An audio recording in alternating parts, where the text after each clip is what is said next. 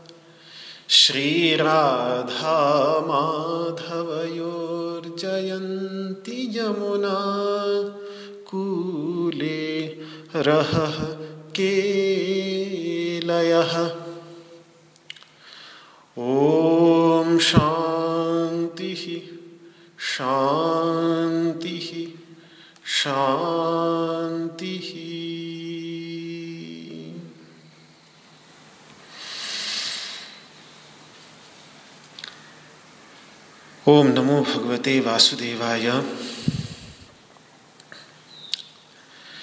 श्रीमद्भगवद्गीता के क्षेत्र क्षेत्रज्ञ विभाग योग नामक तेरहवें अध्याय से ज्ञान कांड का प्रारंभ होते ही ज्ञान योग की चर्चा भगवान ने प्रारंभ कर दी है। कर्मयोग की चर्चा कर चुके, भक्ति योग की बहुत गहराई से चर्चा की। भक्ति योग के चरम पर पहुंच गए। भक्ति योग नामक बारहवें अध्याय में आकर, जो श्रीमद्भगवद्गीता का सबसे छोटा अध्याय है, और कोई अध्याय याद हो न हो, ये बारहवां अध्याय तो सभी को याद करने का प्रयास करना चाहिए। भक्ति का सबसे गंभीर तत्व निहित है बारहवें अध्याय में। भक्ति का निरूपण करने के उपरांत अब ज्ञान का, जो फिर आगे पराभक्ति की ओर ले जाएगा, उस ज्ञान योग का निरूपण भगवान कर रहे हैं। उस संदर्भ में हम देख रहे थे कि कैसे उन्होंने सबसे पहले क्षेत्र की व्याख्या प्रस्तुत की, हमें बताया कि क्षेत्र क्या है। महाभूतानि अहंकारो बुद्धि अव्यक्तमेव च इंद्रियाणि दशैकं च पंचचेन्द्रिय गोचराः। ये सब क्षेत्र हैं, क्षेत्रज्ञ नहीं। ये क्षेत्रज्ञ चैतन्य तत्व के दृश्य हैं। इनका दृष्टा क्षेत्रज्ञ इनसे उसी प्रकार से अलग है जैसे इस संसार में दिखने वाली जितनी भी विषय वस्तुएं हैं, उन विषय वस्तुओं से मैं शुद्ध चैतन्य स्वरूप, उन सभी का दृष्टा अलग हूं। तो अंत में जो चर्चा कल कर रहा था मैं, कि ये मनस, जो अंतःकरण की मनोवृत्ति है, अंतःकरण का जो मनस है, एक अंग, वो इंद्रियों के माध्यम से सीमित सूचना प्राप्त करके भी उस सूचना को संपूर्ण बनाकर बुद्धि को प्रस्तुत करता है। मन बहुत सारी सूचनाएं देता है, बहुत सारी सूचनाएं, लेकिन उन सूचनाओं में से किन सूचनाओं को ग्रहण करके चैतन्य तत्व को, यानी मुझे प्रदर्शित करना है, ये कार्य मेरी बुद्धि करती है। अगर आप बाजार में घूम रहे हो, इसको जरा अनुभव से उतार कर देखिए कि यदि आप बाजार में घूम रहे हो, आप हो, आपके दो चार इष्ट मित्र हो, तो जब आप बाजार में घूम रहे हैं तो आपके चारों ओर सैकड़ों लोग बात सैकड़ों लोग बात कर रहे हैं। आपके मित्र आपसे बात कर रहे होंगे।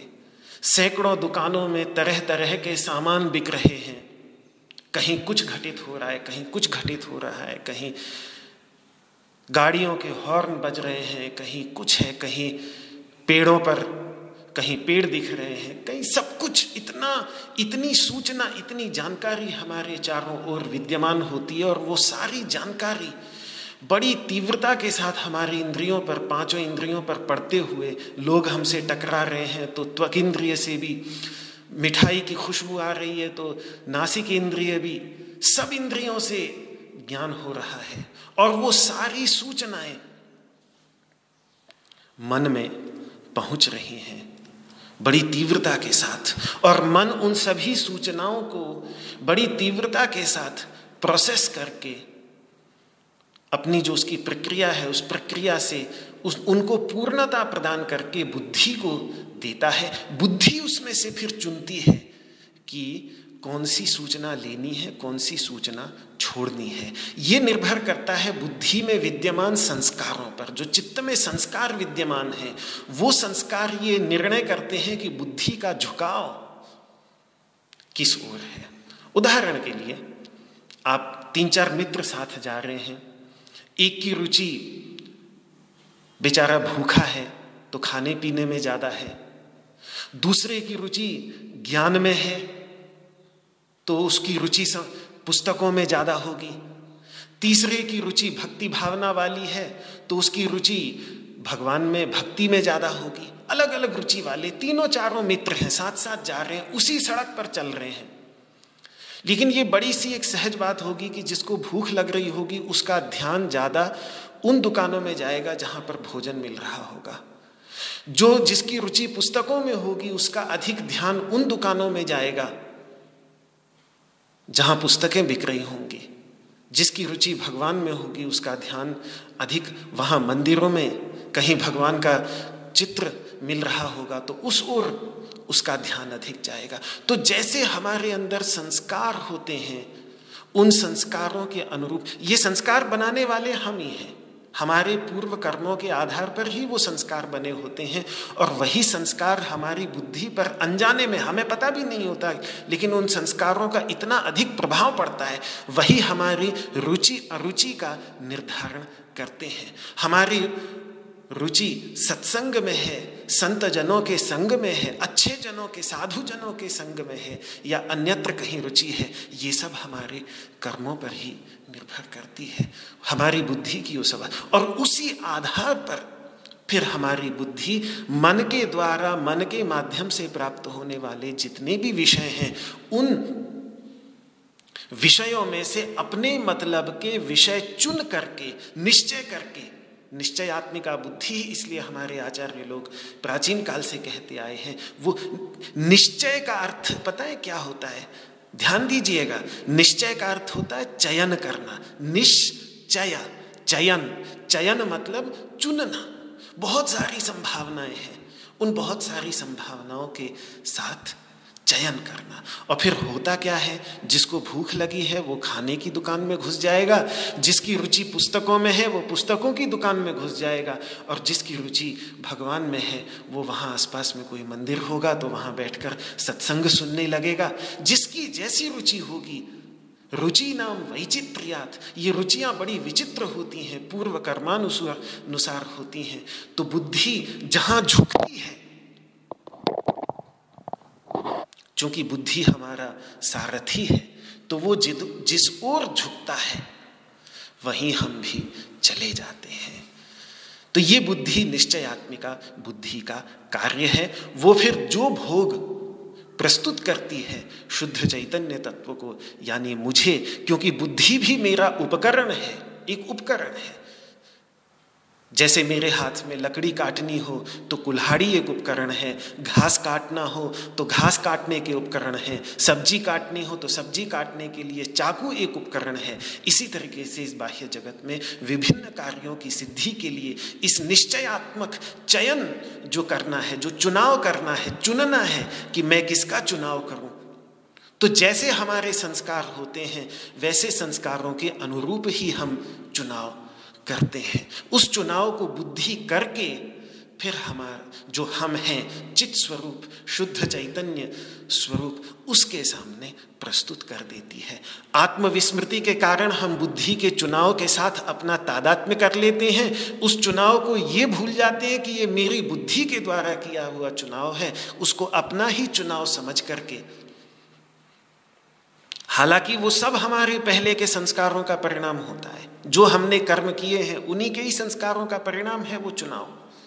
लेकिन हम ये सोचते हैं कि मैंने बड़ा सोच समझ करके, मैंने बहुत सोच समझ के, ये एक अहंकार देखिए, मैंने बड़ा सोच समझ करके मैं रेस्टोरेंट में अंदर घुस गया, मैं बड़ा सोच समझ के पुस्तक की दुकान में चला गया, मैंने बहुत सोचा समझा और मैं मंदिर में चला गया। अरे कुछ सोचा समझा नहीं, वो जो कुछ तुमने सोचा समझा वो सारा तुम्हारे संस्कार ही उस सोच के रूप में आ रहे थे, वही तुम्हारी समझ में आ रहे थे, वही तुम्हें ले जा रहे थे जहाँ भी तुम गए। तुम उन संस्कारों के पूरी तरह से अधीन थे। तो इतना गम, इतना गहरा प्रभाव पड़ता है हमारे संस्कारों का। इसीलिए कर्म पर इतना जो जोर भगवान श्री कृष्ण ने श्रीमद्भगवद्गीता में दिया है, वेद बार बार बार बार कुर्वन्ने वेह कर्माणि जिजीविषे छतम समाह। शुक्ल यजुर्वेद अपने अंतिम अध्याय में, चालीसवें अध्याय में कहता है कि अगर सौ साल जीना चाहते हो तो कर्म करते रहो, शुभ कर्म करते रहो, प्रकाश, ज्ञान के प्रकाश से प्रेरित जो कर्म है वो कर्म करते रहो, अपने को पवित्र करने वाले जो पुण्य कर्म हैं वो करते रहो। एवं त्वयि नान्यथे तुस्ति न कर्म लिप्यते नरे।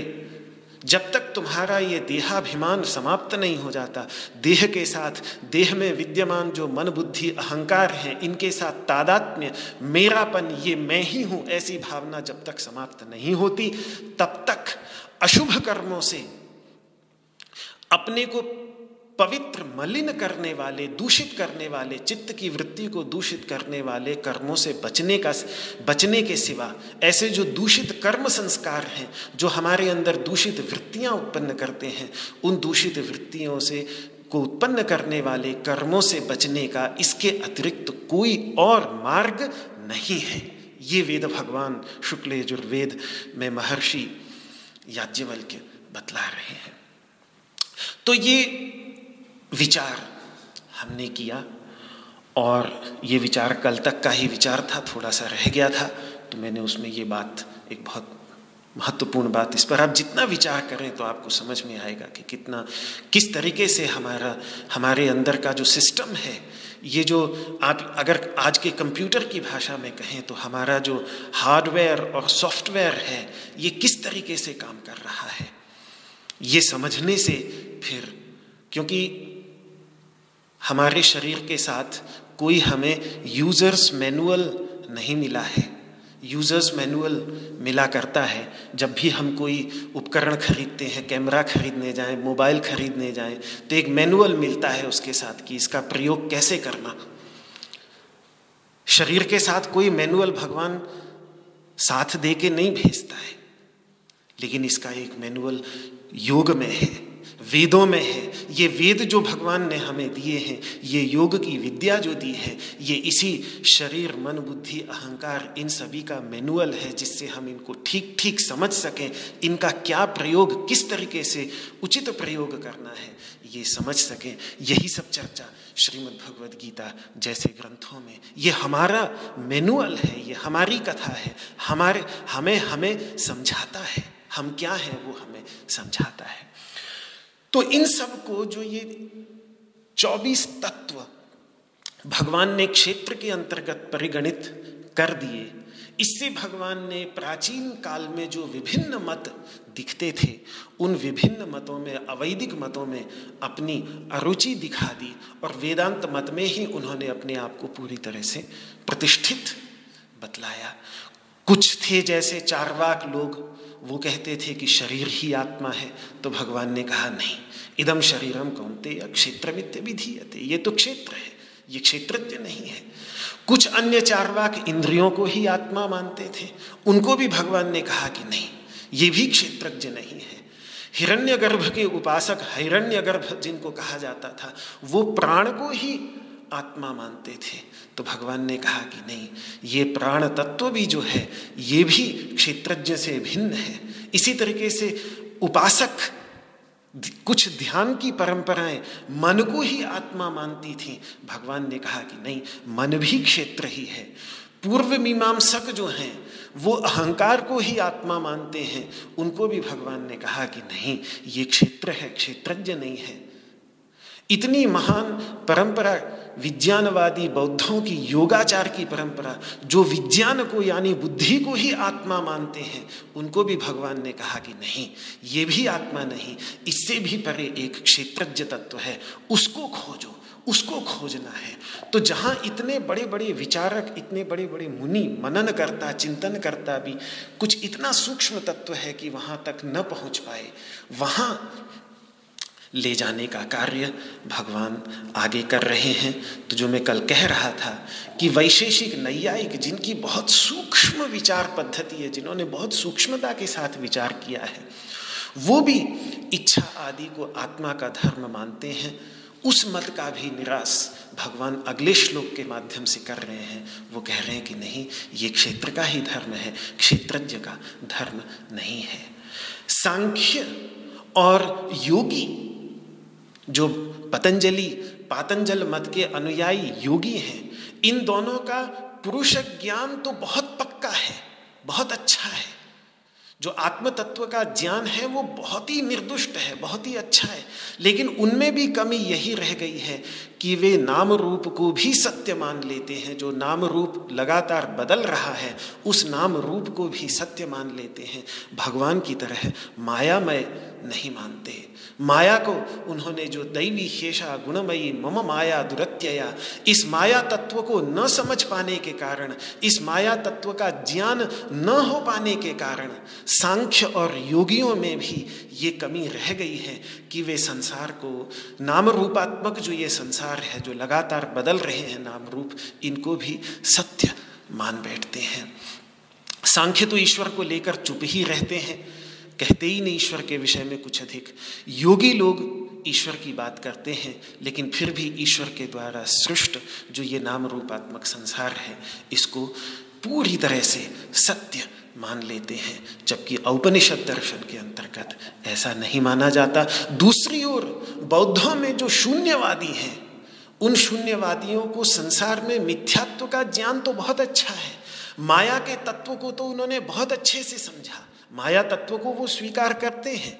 शून्यवादी बौद्ध जो शून्यवादियों के महान आचार्य नागार्जुन हुए हैं, उन्होंने माया तत्व का बहुत पुष्ट प्रतिपादन किया है, लेकिन उनमें भी कमी यह रह जाती है कि अगर ये सब कुछ कल्पना है, अगर नाम रूपात्मक जो कुछ भी दिख रहा है वो सब कुछ कल्पना है, तो ये कल्पना जिसको हो रही है उसको भी आप कल्पना मान लें तो ये समस्या हो जाएगी। स्वप्न आप देख रहे हैं वो सब कल्पना है, ठीक है, लेकिन उस कल्पना को देखने वाला, उस कल्पना का निर्माण करने वाला और उस कल्पना के अनुसार सुख दुख का भोग करने वाला, चाहे उस कल्पना में पढ़ के अपने आप को भूल ही क्यों ना जाए, तो वो भूल जाने वाला वो कैसे कल्पित हो सकता है। यही शून्यवादियों में कमी रह जाती है कि वो उस चैतन्य तत्व को भी कल्पित मान लेते हैं, सब कुछ कल्पित मान लेते हैं और इसीलिए शून्य ही शून्य रह जाता है। वहाँ पूर्णत्व की अनुभूति उनको नहीं होती। ये पूर्णमदः पूर्णमिदं पूर्णात् पूर्णमुदच्यते, ये पूर्णत्व का अनुभव बहुत गहरा उनका दर्शन है, लेकिन उसके बाद भी ये औपनिषद पूर्णत्व की कमी वहाँ पर रह जाती है। तो इस तरीके से आज की जितनी भारतीय परंपराएं जो हम अध्ययन करते हैं, जो भारतीय दर्शन है, बहुत ही विस्तृत दर्शन है, हजारों वर्षों से भारतीय मनीषियों ने चिंतन किया है और उस चिंतन के परिणाम स्वरूप पूर्ण निष्कर्ष निकाल करके जो मूल रूप से ऋषियों का आर्ष दर्शन था, वैदिक दर्शन था, वेदांत दर्शन था, उसको ही सर्वोत्कृष्ट बारंबार स्वयं भगवान श्री कृष्ण ने गीता के अंतर्गत, उसके बाद आठवीं शताब्दी में भगवान शंकराचार्य ने और उसके बाद भी अनंत अनेकों बड़े बड़े संतों महापुरुषों ने हमेशा उसको बहुत श्रेष्ठ मत, जिसमें सभी मतों की अच्छाइयाँ और अगर किसी मत में कहीं थोड़े थोड़े सूक्ष्म से दोष दिखते हैं तो उन दोषों को साफ करते हुए अच्छाई सभी से ले लो, अच्छी बातें सभी से ले लो, दोष छोड़ते हुए जो वेद का आदेश है, आनो भद्राः क्रतवो यन्तु विश्वतः, पूरे विश्व से हमें जो भद्र कल्याणकारी विचार हैं, कल्याणकारी संकल्प हैं, वो हमें लेने हैं। आनो भद्राः क्रतवो यन्तु विश्वतः अदब्धासः, जब तक भी वो हमारे अंदर दंभ की, अहंकार की भावना न लाएं। अपरीतासः, वो उनको बिना रोके, बिना अपनी तरफ से कोई रुकावट करे उन विचारों को आने दें। उद्भेदा, यदि वे हमारे दोषों का उद्भेदन करते हैं। वेदों का ऋषि, वेदों का आचार्य भी यही कहता है। जब अपने शिष्य को अध्ययन समाप्त करके तैत्रिय उपनिषद में वापस घर भेजता है तो यही कहता है, बेटा यदि मेरे अंदर कोई दोष रह गया हो तो वो दोष मेरे पास ही छोड़ जाना, उसको अपने साथ लेकर मत जाना। केवल मेरे पास जो ये ज्ञान की निधि तुम लेने आए थे, इसी ज्ञान की निधि को लेके जाना। अगर कोई दोष, यान्यनवद्यानि कर्म यान्यस्माकं सुचरितानि तानि त्वयोपास्यानि नो इतराणि, मेरे जो सुचरित हैं, मेरे अंदर जो अच्छे आचरण थे, उन्हीं अच्छे आचरणों को ग्रहण करना। बेटा मेरे अंदर कोई बुरा आचरण, मानव भूलनहार होता है, कितना भी आचार में मैंने आचार्य हूँ, आचार पर बहुत जोर दिया, स्वयं आचरण करके तुम्हें कैसे आचरण किया जाता है वो मैंने सिखाया, फिर भी अगर कहीं मर्यादानुकूल मेरा आचरण न हुआ हो, भगवान श्री राम जो मर्यादा पुरुषोत्तम हैं, उन मर्यादा पुरुषोत्तम जैसा उत्कृष्ट आचरण मेरा कहीं कदाचित न हो पाया हो तो उसको लेके मत जाना, उसको यहीं छोड़ जाना। ऐसा एक वेद का मनीषी तक भी इतना पूर्ण विनम्रता की भावना के साथ अपने मित्र को, अपने क्षमा करें अपने शिष्य को आखिरी संदेश देते हुए वो कह रहा है। इस उदात्त भावना के साथ जब हम सब जगह से जहाँ भी ज्ञान मिले वहाँ से ज्ञान लेते हैं, अच्छी प्रकार से परीक्षण करके, ऐसे नहीं कि सब कुछ जो श्रीमद्भगवद्गीता का मूलभूत विचार है सेनयोर उभयोर मध्य, दोनों पक्षों के बीच में खड़े होकर पक्ष विपक्ष में से पूर्ण, जब मैं पहले चर्चा कर रहा था तो वाद कथा जो वादः प्रवदतामहम्, भगवान श्री कृष्ण ने कहा कि वाद में पढ़ते हुए संवाद की दृष्टि से जहाँ कहीं से अच्छी चीज़ मिले, अपने काम की चीज़ मिले, उसको ग्रहण करें, वहाँ के प्रति कृतज्ञता, कहीं से भी लिया है तो कृतज्ञता का भाव रखें, उनको अपने गुरुजनों में सन्निविष्ट मानकर उनका सम्मान करें। गुरु एक नहीं, दत्तात्रेय जी के चौबीसों गुरु, वेश्या तक भी उन्होंने अपनी गुरु बनाई है। भगवान दत्तात्रेय ने, जो आदि गुरु दत्तात्रेय हैं, सबको अपना गुरु स्वीकार किया है। ज्ञान कहीं से भी मिले स्वीकार कर लेना चाहिए, अच्छी परीक्षण करके, अच्छी तरह से परीक्षण करके। तो यही हमें यहाँ भगवान श्री कृष्ण जो एक मत अपना प्रस्तुत कर रहे हैं, पूर्ण वैदिक मत, उसके अंतर्गत बिल्कुल जैसे कोई छन्नी से छान कर, बिल्कुल कहीं भूसी हो, कहीं कुछ गिर गई हो, कहीं कुछ रह गया हो मल, तो वो सब भी बिल्कुल साफ करके भगवान श्री कृष्ण यहाँ पर हमारे सामने, ये न धौता गिरह पुंसाम विमलैहि शब्दवारिभिः, जिन्होंने अपने ज्ञान के शब्द के जल से सभी पुरुषों की वाणी को धो दिया, तो ऐसे धोते हुए भगवान श्री कृष्ण हमें यहाँ पर दिख रहे हैं। तो अब अगले श्लोक की ओर हम चलें तो हम यही देखेंगे कि आगे महामुनि कणाद के वैशेषिक दर्शन में और महामुनि गौतम के न्याय दर्शन में आत्मा यानी क्षेत्रज्ञ के जो नौ गुण बताए, पहला बुद्धि मतलब ज्ञान, पहला गुण हो गया ज्ञान, दूसरा गुण हो गया सुख, तीसरा गुण हो गया दुख, चौथा गुण हो गया इच्छा, द्वेष, प्रयत्न, धर्म, अधर्म और संस्कार। ये नौ गुण क्षेत्रज्ञ आत्मा के बतलाए हैं। भगवान इस मत में अपनी अरुचि दिखाते हैं। उनके मत में शुद्ध चैतन्य स्वरूप आत्मा अपने वास्तविक स्वरूप में इन सभी गुणों से अतीत है, त्रिगुणातीत है। ये सब तीन गुणों का खेल है, सत्वगुण, रजोगुण, तमोगुण का खेल है। वह शुद्ध चैतन्य तत्व त्रिगुणातीत है। इसीलिए भगवान चौदहवें अध्याय में गुणातीत की चर्चा करेंगे। जिसको उस गुणातीत तत्व की, त्रिगुणातीत शुद्ध चैतन्य तत्व की अनुभूति हो जाती है, वही गुणातीत बन जाता है चौदहवें अध्याय में। और वही गुणातीत बनने की प्रेरणा भगवान ने दूसरे ही अध्याय में करी कि त्रैगुण्य विषया वेदाः निस्त्रैगुण्यो भव अर्जुन, हे अर्जुन तुम्हें त्रिगुणातीत बनना है। तो भगवान के मत में ये सब वस्तुतः क्षेत्र के ही धर्म हैं, क्षेत्र के ही गुण हैं, क्षेत्रज्ञ के गुण नहीं हैं। ये सब अंतःकरण के धर्म हैं, जो अंतःकरण सूक्ष्म पंच महाभूतों से उत्पन्न होते हैं, इसीलिए ये क्षेत्र के ही धर्म हैं। सबसे बड़ी बात ये है कि ये यदि आत्मा के धर्म होते तो जैसे अग्नि का धर्म उष्णता, सूर्य का धर्म प्रकाश, कभी उससे अलग नहीं हो सकता। अग्नि हो और उसमें गर्मी ना हो, ये संभव नहीं। सूर्य हो उसमें प्रकाश ना हो, ये संभव नहीं। धर्म को कभी अलग नहीं किया जा सकता। यदि ये आत्मा के धर्म होंगे तो इनको कभी भी आत्मा से अलग नहीं किया जा सकता। फिर ज्ञान, सुख, दुख, इच्छा, द्वेष, प्रयत्न, धर्म, अधर्म, संस्कार, ये आत्मा में हमेशा रहे आने चाहिए। लेकिन योगियों का अनुभव है कि ऐसा, जो ध्यान की गहराइयों में जाते हैं उनको पता है कि ये आत्मा से चुप चुपकते नहीं, ये आत्मा से अलग किए जा सकते हैं, ये अपने से अलग किए जा सकते हैं। ये क्षणिक धर्म है, ये अनित्य धर्म है, इसीलिए ये क्षणिक और अनित्य क्षेत्र के ही धर्म हो सकते हैं। ये चूंकि क्षणिक हैं, अनित्य हैं, इसीलिए ये नित्य, चिरस्थाई, अनादि अनंत जो क्षेत्रज्ञ आत्मा है उसके धर्म नहीं हो सकते। ये तो क्षेत्र के ही विकार हैं। इसीलिए आप देखिए भगवान ने जो प्रतिज्ञा की थी पांचवें श्लोक में कि तत्क्षेत्रम यच्च यादृक्च, वो क्षेत्र कैसा है, जो है जैसा है, उसका निरूपण भगवान ने पांचवें श्लोक में किया। अब छठे श्लोक में तत्क्षेत्रम यच्च यादृक्च यद्विकारी, अब उसके बाद भगवान ने कहा कि जो उस क्षेत्र के विकार हैं उनका मैं निरूपण करूंगा।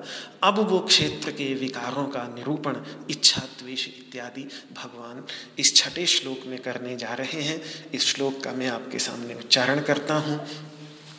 आपके पास हाथ में श्रीमद्भगवद्गीता की पुस्तक लेकर के कृपया तेरहवें अध्याय के छठे श्लोक को आप निकाल लें और मिलकर इस श्लोक का हम तीन बार, जो पारंपरिक रूप से प्रत्येक श्लोक का अध्ययन करते समय तीन बार उच्चारण करने का विधान है। संस्कृत में कहावत है, द्विधा बद्धो दृढ़ो बद्धा। किसी बात को दो बार बांध लो, दो बार उसकी गांठ बांध लो तो कस के बंध जाती है। यहाँ हम अगर तीन बार बांध लें इसकी गांठ तो फिर ये गांठ कभी जीवन भर खुलेगी नहीं। ऐसी गांठ भगवान कि इस वाणी की हम बांधते हैं, इसीलिए उसका एक बार नहीं, दो बार भी नहीं, बल्कि तीन तीन बार उसका उच्चारण करते हैं कि हृदय में एक ये गांठ, जैसे कहा हिंदी में कहावत है ना कि भैया इस बात इस बात की गांठ बांध लो, तो वैसे हम भगवान के इस उपदेश की गांठ बांध लें, इसीलिए तीन बार उच्चारण किया जाता है।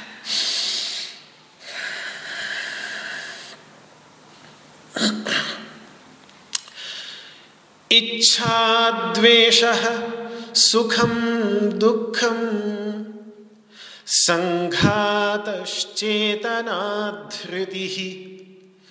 एतत् क्षेत्रं समासेन सविकारमुदाहृतम्। इच्छा द्वेषः सुखं दुःखं संघातश्चेतनाधृतिः एतत् क्षेत्रं समासेन सविकारमुदाहृतम्।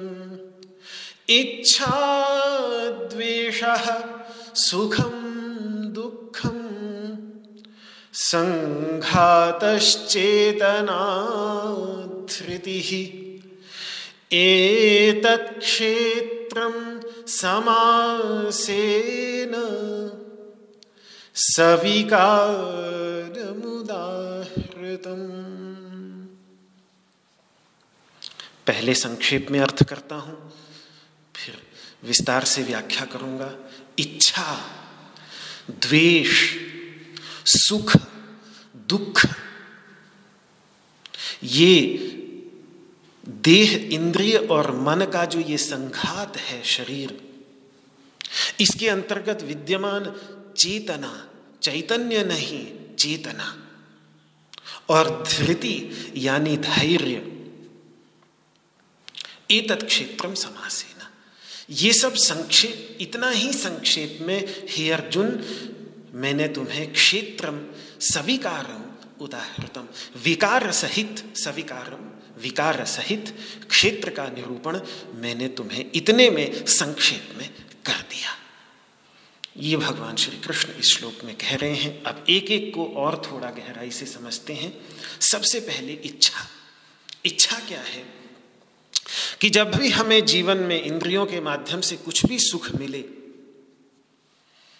तो उस सुख को, सुख के विषय में और उस सुख का जो भी साधन हो उस साधन को लेकर, यह साधन मुझे बारंबार प्राप्त हो, मुझे पुनः पुनः मिले, ऐसी भावना, इसको चाहे काम कह लीजिए, इसको चाहे राग कह लीजिए, क्योंकि राग रंग जाता है, चित्त मानो उसी विषय के रंग में, विषय समाप्त हो गया, विषय चला गया, इंद्रियों की विषय भोगने की क्षमता चल चली गई, मिठाई खाकर पेट भर गया, लेकिन वो चित्त का जो रंगना था वो रंगना समाप्त नहीं हुआ, वो रंग छोड़ गया, जिस रंग के परिणाम स्वरूप अगले दिन या कुछ दिन बाद जैसे ही वो विषय दोबारा सामने प्रस्तुत होता है और नहीं भी प्रस्तुत होता तो दोबारा पुनः उसकी इच्छा उत्पन्न हो जाती है। कुछ इच्छाएं शुभ होती हैं, शुभ इच्छाओं के माध्यम से अशुभ इच्छाओं से बचा जाता है। सबसे बड़ी इच्छा मुमुक्षा है, मोक्ष की इच्छा। मुमुक्षा अविद्या के अंधकार से निवृत्त होने की इच्छा, इस इच्छा का आश्रय लेकर अन्य सभी इच्छाओं का परित्याग किया जाता है। अंत में उपनिषदों के महर्षि, उपनिषदों के ऋषि इसका भी परित्याग करने की बात करते हैं। तभी पराभक्ति में, जहाँ अहितु की भक्ति भगवान के चरणों में बनती है। तो ये इच्छा जो है ये भी क्षेत्र का ही धर्म है। यदि क्षेत्रज्ञ का धर्म होता तो फिर आप कभी अपने को इच्छा से मुक्त नहीं कर सकते थे, जैसे अग्नि कभी अपने को अपनी गर्मी से मुक्त नहीं कर सकता।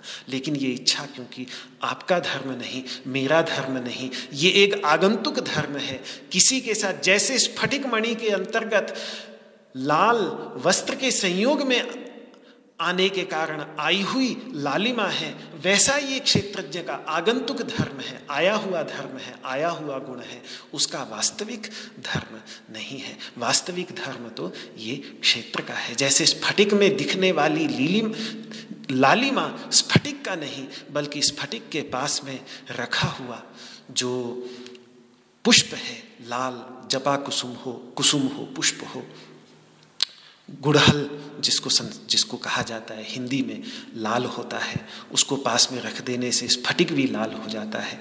तो ये स्फटिक के जो शिवलिंग की हम पूजा करते हैं, अपनी माला गले में स्फटिक की माला, ये हमें यही याद दिलाने के लिए है कि मैं जो शुद्ध शिव तत्व हूँ, जिसकी मैं शिवलिंग के रूप में पूजा कर रहा हूँ, यही मेरा वास्तविक स्वरूप है और ये स्फटिक की तरह अत्यंत शुद्ध है। यदि इसमें कुछ मल दिखाई दे रहा है तो वो मल आगंतुक है, क्षेत्र के साथ संयोग के परिणाम स्वरूप है।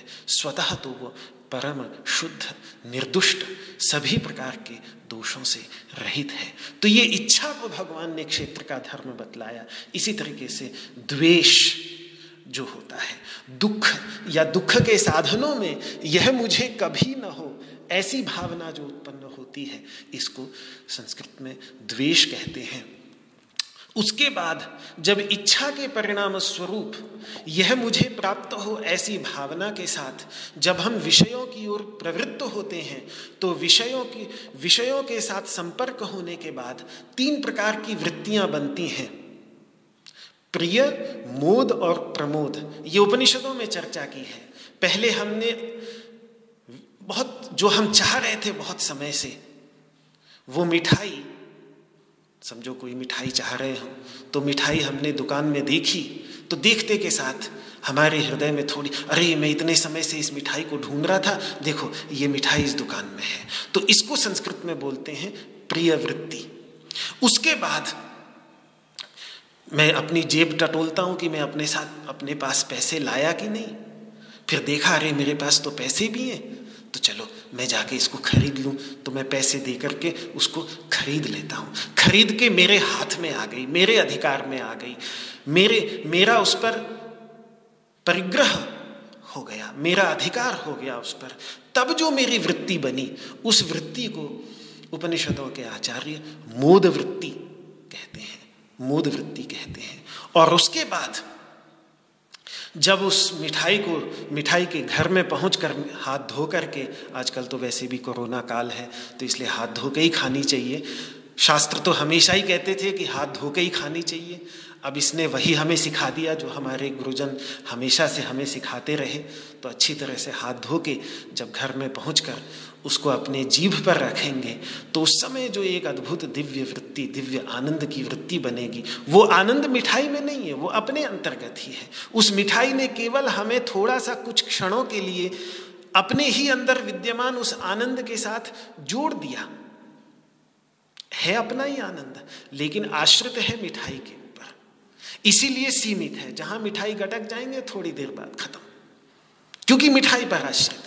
बस इतनी समस्या है, और कोई उसमें बुराई कुछ नहीं है, इतनी है कि हो सकता है मिठाई ज़्यादा खा के बाद में बीमारियां हो जाएं, वो भी है, वो भी बाह्य आनंद में एक ये भी समस्या है कि बाद में जाकर वो कष्ट का परिणाम बन जाता है। तो ऐसी बहुत सारी समस्याएं बाह्य विषयों के साथ हैं, मैं अभी उस चर्चा में नहीं जाऊंगा। यहाँ मैं कहना ये चाह रहा था कि जब वो तीसरी वृत्ति बनती है, जिसको उपनिषद के आचार्य प्रमोद वृत्ति, पहली हो गई प्रिय, दूसरी हो गई मोद और तीसरी हो गई प्रमोद, ये तीसरी वृत्ति जब बनती है तो अंदर एक ऐसी चित्तवृत्ति बन जाती है कि कुछ क्षणों के लिए अंदर का जो पूरा आकाश है वो आकाश आनंद से भर जाता है। उसी को बोलते हैं सुख। ख मतलब आकाश, ख संस्कृत में आकाश को कहते हैं। ये कई आकाश उपनिषदों में बतलाए हैं महर्षियों ने। ये चित्त का जो आकाश है, जब हम आंखें बंद करके अपने अंतर्गत एक ये आकाश सा अनुभव करते हैं, जिस आकाश में सुख दुख आदि सब कुछ उत्पन्न होता है, ये आकाश जब आनंद से भर जाता है, कुछ देर के लिए बाह्य विषयों पर आश्रित होकर के, बाह्य विषयों का सहारा लेकर के, तो उसको कहा जाता है। जब अनुकूल विषय के साथ संयोग बनता है चित्त का, तो चित्त के आकाश में जो कुछ क्षणों के लिए आनंद भर जाता है, उसी को कहते हैं सुख। ख का अर्थ होता है आकाश, सुख का सीधा सीधा अर्थ होता है अच्छा आकाश। और इसका ठीक उल्टा दुख, दूषित आकाश, खराब आकाश। जब यही प्रक्रिया प्रतिकूल विषय के साथ, दुख देने वाले विषय के साथ, बाह्य विषय के साथ संयोग होने पर घटित होती है, तो अंदर जो एक दूषित आकाश का निर्माण होता है, उस दूषित आकाश को, चित्ताकाश को, तब उसको कहा जाता है सुख।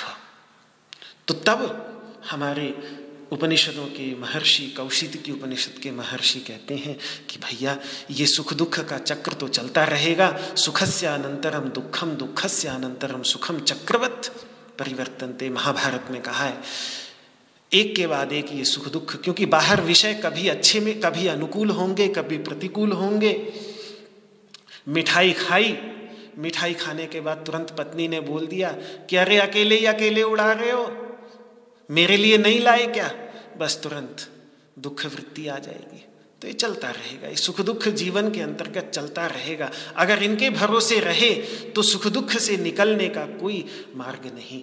एक इससे परे, चित्ताकाश से परे जो चिदाकाश है, चित्ताकाश नहीं बल्कि चिदाकाश, शुद्ध चैतन्य का जो आकाश है, उस आकाश को खोजो।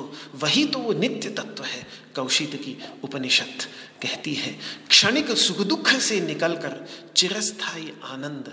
आनंद सुख दुख नहीं है।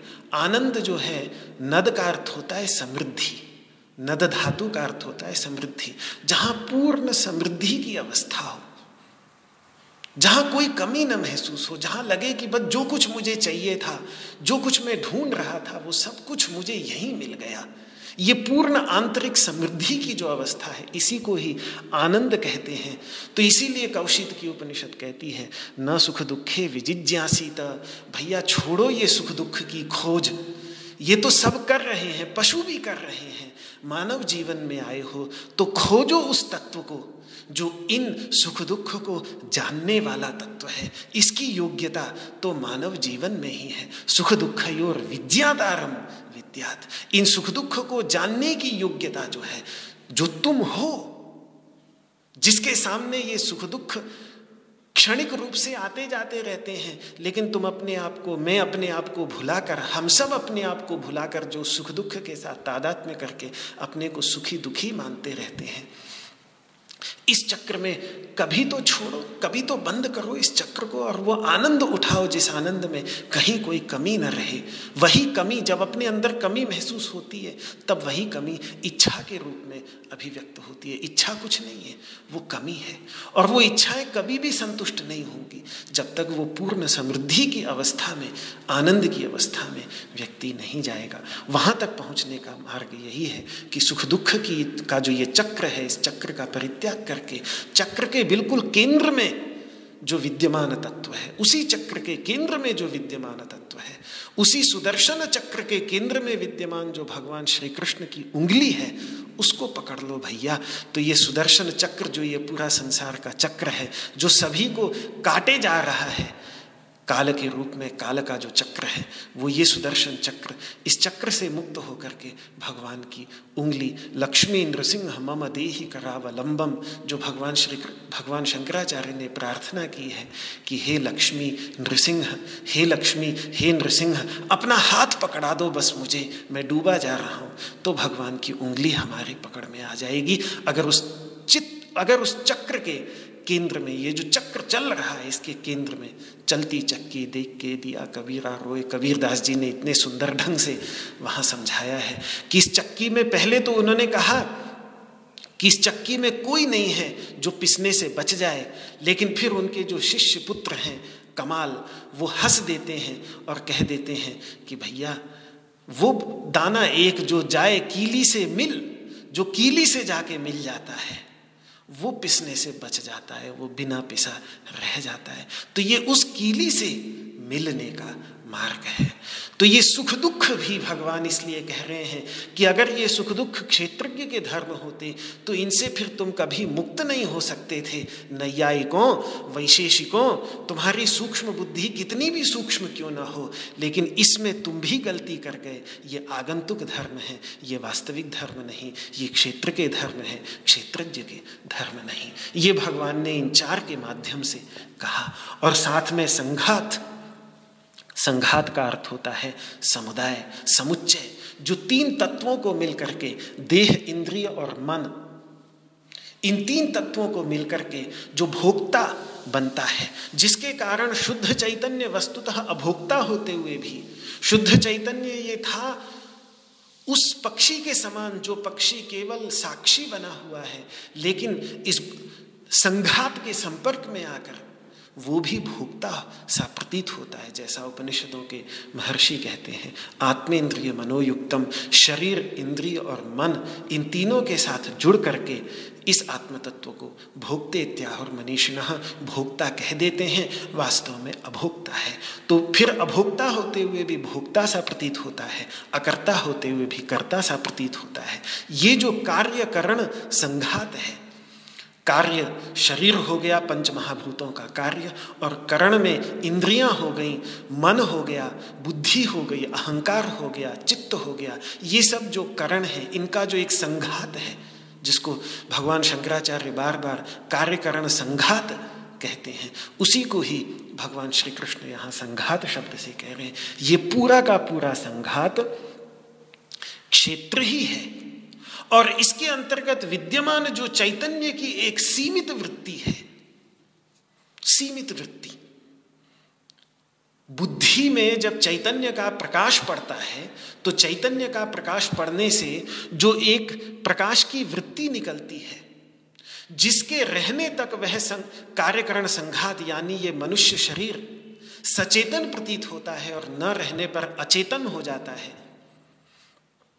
गहरी नींद में चले जाते हैं या किसी कारण से बेहोश हो जाते हैं तो चेतना विलीन हो जाती है। ये चेतना जो विलीन हो जाती है कभी रहती है कभी नहीं रहती।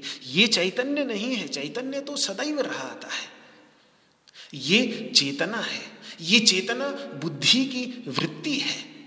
देह इंद्रिय मन बुद्धि ये सारे के सारे स्वतः जड़ प्रकृति के कार्य होने के कारण अचेतन हैं, लेकिन फिर भी चैतन्य के साथ संपर्क में आने से चेतन से प्रतीत होते हैं। जैसे सूर्य के साथ संपर्क में आने से चंद्रमा प्रकाश से रहित होकर भी रात्रि में प्रकाश युक्त दिखता है, हालांकि चंद्रमा का अपना कोई प्रकाश नहीं। जैसे अग्नि के साथ संपर्क में आ जाने पर लोहा भी लाल गर्म और प्रकाश युक्त दिखने लगता है, हालांकि लोहे में अपनी कोई वैसी लालिमा नहीं, गर्मी नहीं और प्रकाश भी नहीं। हम सूर्य के प्रकाश को चंद्रमा पर आरोपित करके उसे चांदनी कह देते हैं, चंद्रमा का प्रकाश कहते हैं और कहते हैं कि अरे देखो चंद्रमा का कितना सुंदर प्रकाश है। पर चंद्रमा का क्या कभी प्रकाश हो सकता है क्या? स्वतः तो वह प्रकाशहीन है, यही परम सत्य है। इसीलिए वेदों में चंद्रमा को गंधर्व कहा है।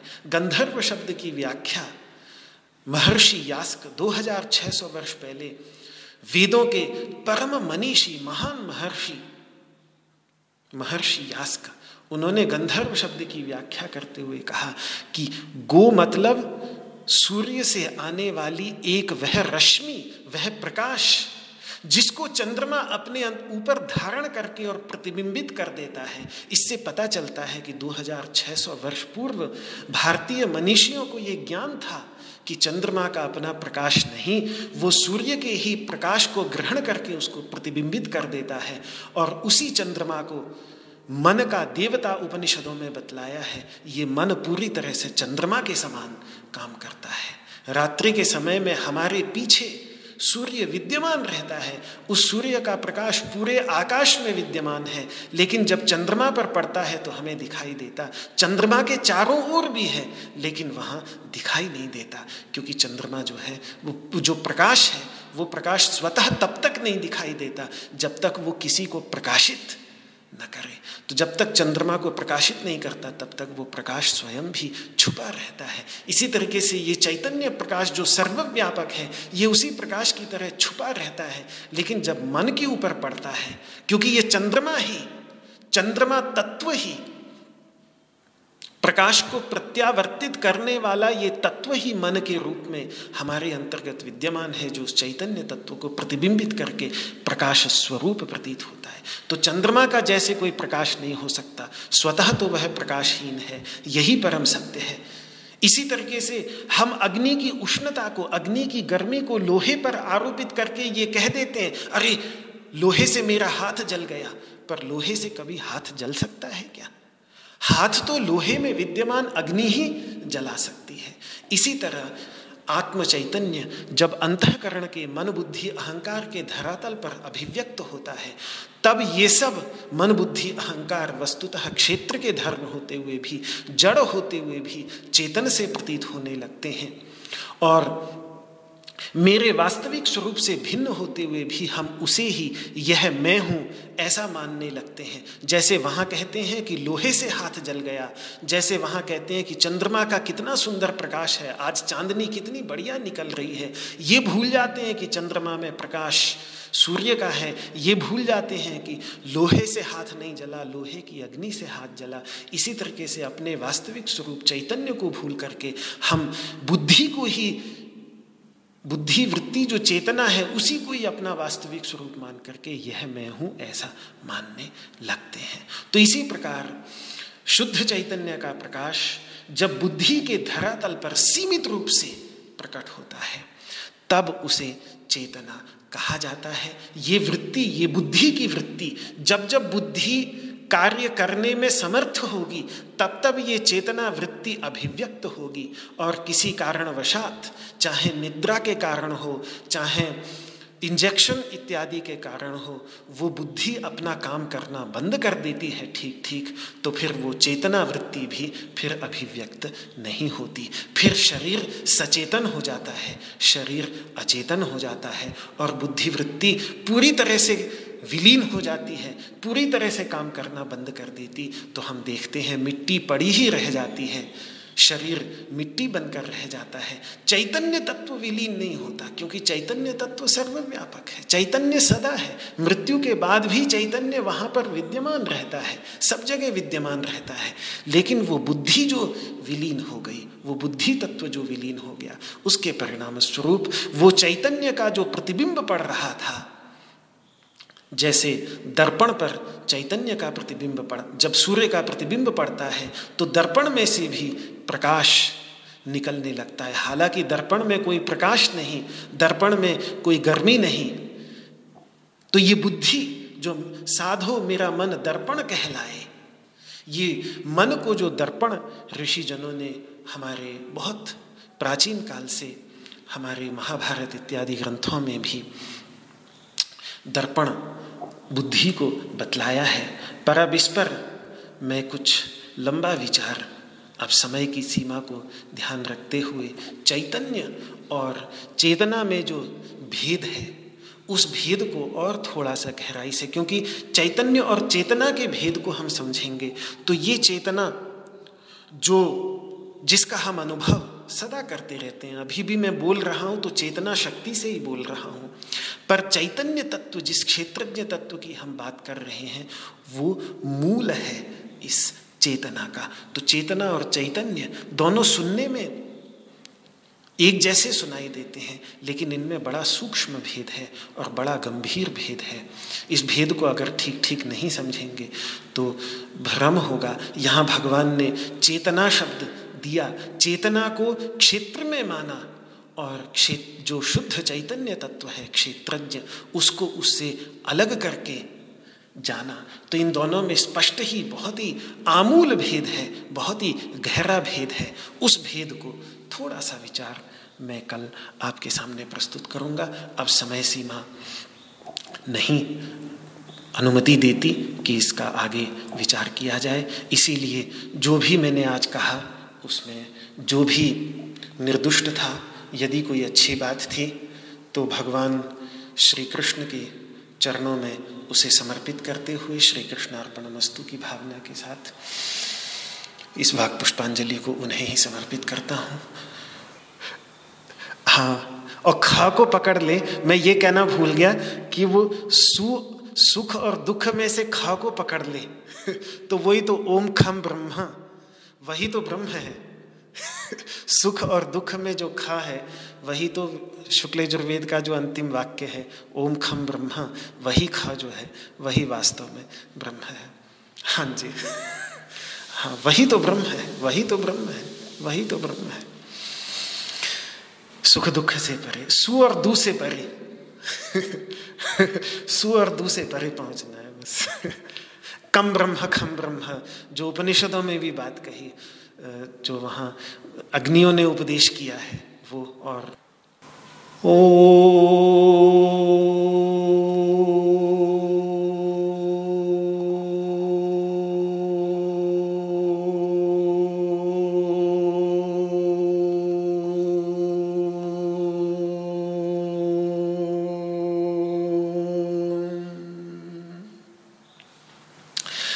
सर्वे भवन्तु सुखिनः सर्वे सन्तु निरामयाः सर्वे भद्राणि पश्यन्तु मा कश्चित् दुःखभाग् भवेत्। ओम शान्तिः शान्तिः शान्तिः। श्री कृष्णार्पणमस्तु। आप सभी को जय श्री कृष्ण, सब प्रेम सादर, नारायण हरि स्मरण, सभी को प्रणाम। जय श्री कृष्ण, जय श्री कृष्ण, जय श्री कृष्ण।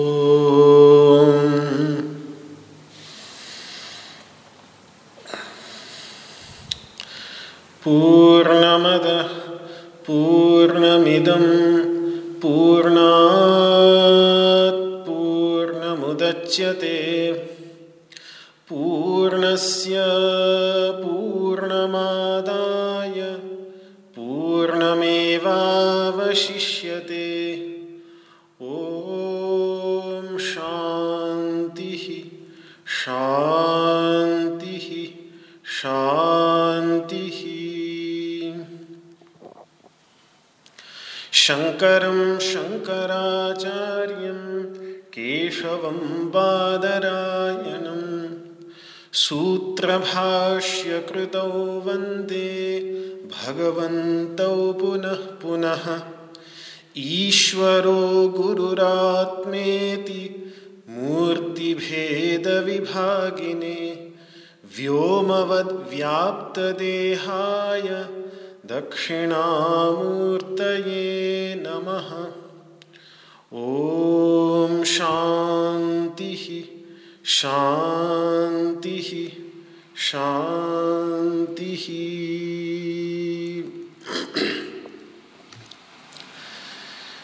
मेघैर्मेदुरमम्बरं वनभुवः श्यामास्तमालद्रुमैर्नक्तं भीरुरयं त्वमेव तदिमं राधे गृहं प्रापय इत्थं नन्दनिदेशतश्चलितयोः प्रत्यध्वकुञ्जद्रुमं राधा माधवयोर्जयन्ति यमुना कूलेरः केलयः श्रीराधा माधवयोर् जयन्ति यमुना कूले रहः केलयः। ओम शांति शांति शांति।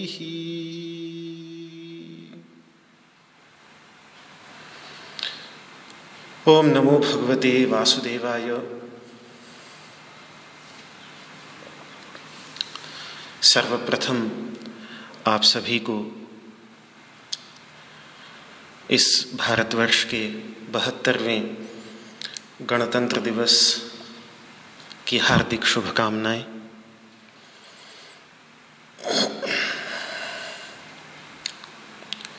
श्रीमद्भगवद्गीता के क्षेत्र क्षेत्रज्ञ विभाग योग नामक तेरहवें अध्याय के छठे श्लोक पर विचार चल रहा था। एक बार श्लोक का उच्चारण कर लेते हैं। इच्छा द्वेषः सुखम दुःखम संघातश्चेतनाधृतिः एतत्क्षेत्रं समासेन सविकारमुदाहृदम्। इच्छा द्वेष सुख दुख कार्यकरण संघात रूप ये शरीर और इसमें विद्यमान इंद्रियां एवं मन तथा बुद्धि में अभिव्यक्त होने वाली चेतना और धृति जैसे सद्गुण, ये सारे के सारे क्षेत्रांतर्गत ही है। इस प्रकार से हे अर्जुन, मैंने तुम्हें विकार सहित अपने विकारों सहित क्षेत्र का संक्षेप में वर्णन किया। ये भगवान श्री कृष्ण ने इस श्लोक में कहा, जिसमें से चेतना पर कुछ विचार कर रहे थे कि जब शुद्ध चैतन्य सर्वव्यापक, शुद्ध चैतन्य का सर्वव्यापक प्रकाश जब बुद्धि के धरातल पर प्रकट होकर सीमित प्रतीत होता है, तो उस सीमित प्रकाश को, बुद्धि में से निकलने वाले सीमित प्रकाश को, मूल उसका वही असीम प्रकाश है, लेकिन उसमें से निकलने वाला जो सीमित प्रकाश सा प्रतीत हो रहा है चैतन्य प्रकाश, उसी को चेतना कहते हैं। ये चेतना जब रहती है तो शरीर सचेतन, और जब नहीं रहती तो शरीर को अचेतन कह देते हैं। ये चेतना और चैतन्य का भेद बहुत ही महत्वपूर्ण है, जिससे हम चैतन्य को चेतना से अलग करके समझ सकें। और मैंने पहले भी कई बार कहा कि जितना व्यक्ति प्रकाश का चिंतन करता है, प्रकाश को समझने की कोशिश करता है, प्रकाश तत्व पर विचार करता है, उतना ही उसकी समझ चैतन्य तत्व के विषय में बढ़ती चली जाती है।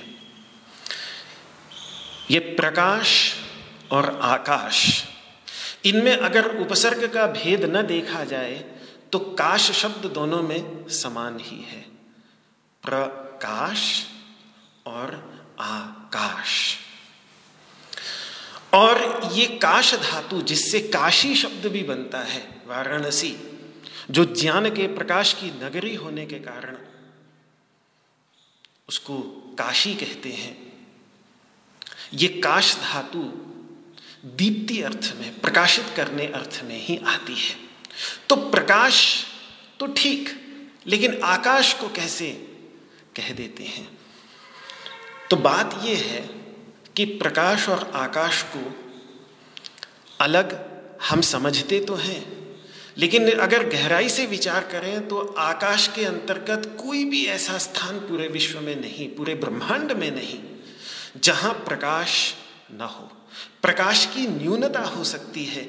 जितने को हम प्रकाश समझते हैं, जितने प्रकाश को हम अपनी आँखों से देखना देखने में समर्थ हैं, जो प्रकाश का एक बहुत ही छोटा सा हिस्सा है, जिसको साइंस की भाषा में the complete spectrum of light कहते हैं, उसका एक बहुत छोटा सा हिस्सा है जो हमारी आँखें देखने में समर्थ हो पाती हैं। ना अल्फ्रा रेड, लाल से नीचे, लाल से आगे जो अल्फ्रा रेड है, और अल्ट्रा वायलेट, वायलेट से नीचे जो अल्ट्रा वायलेट है, उस सब को हम नहीं देख पाते। लेकिन ये प्रकाश पूरे ब्रह्मांड में सर्वत्र व्याप्त है, छितरा हुआ है।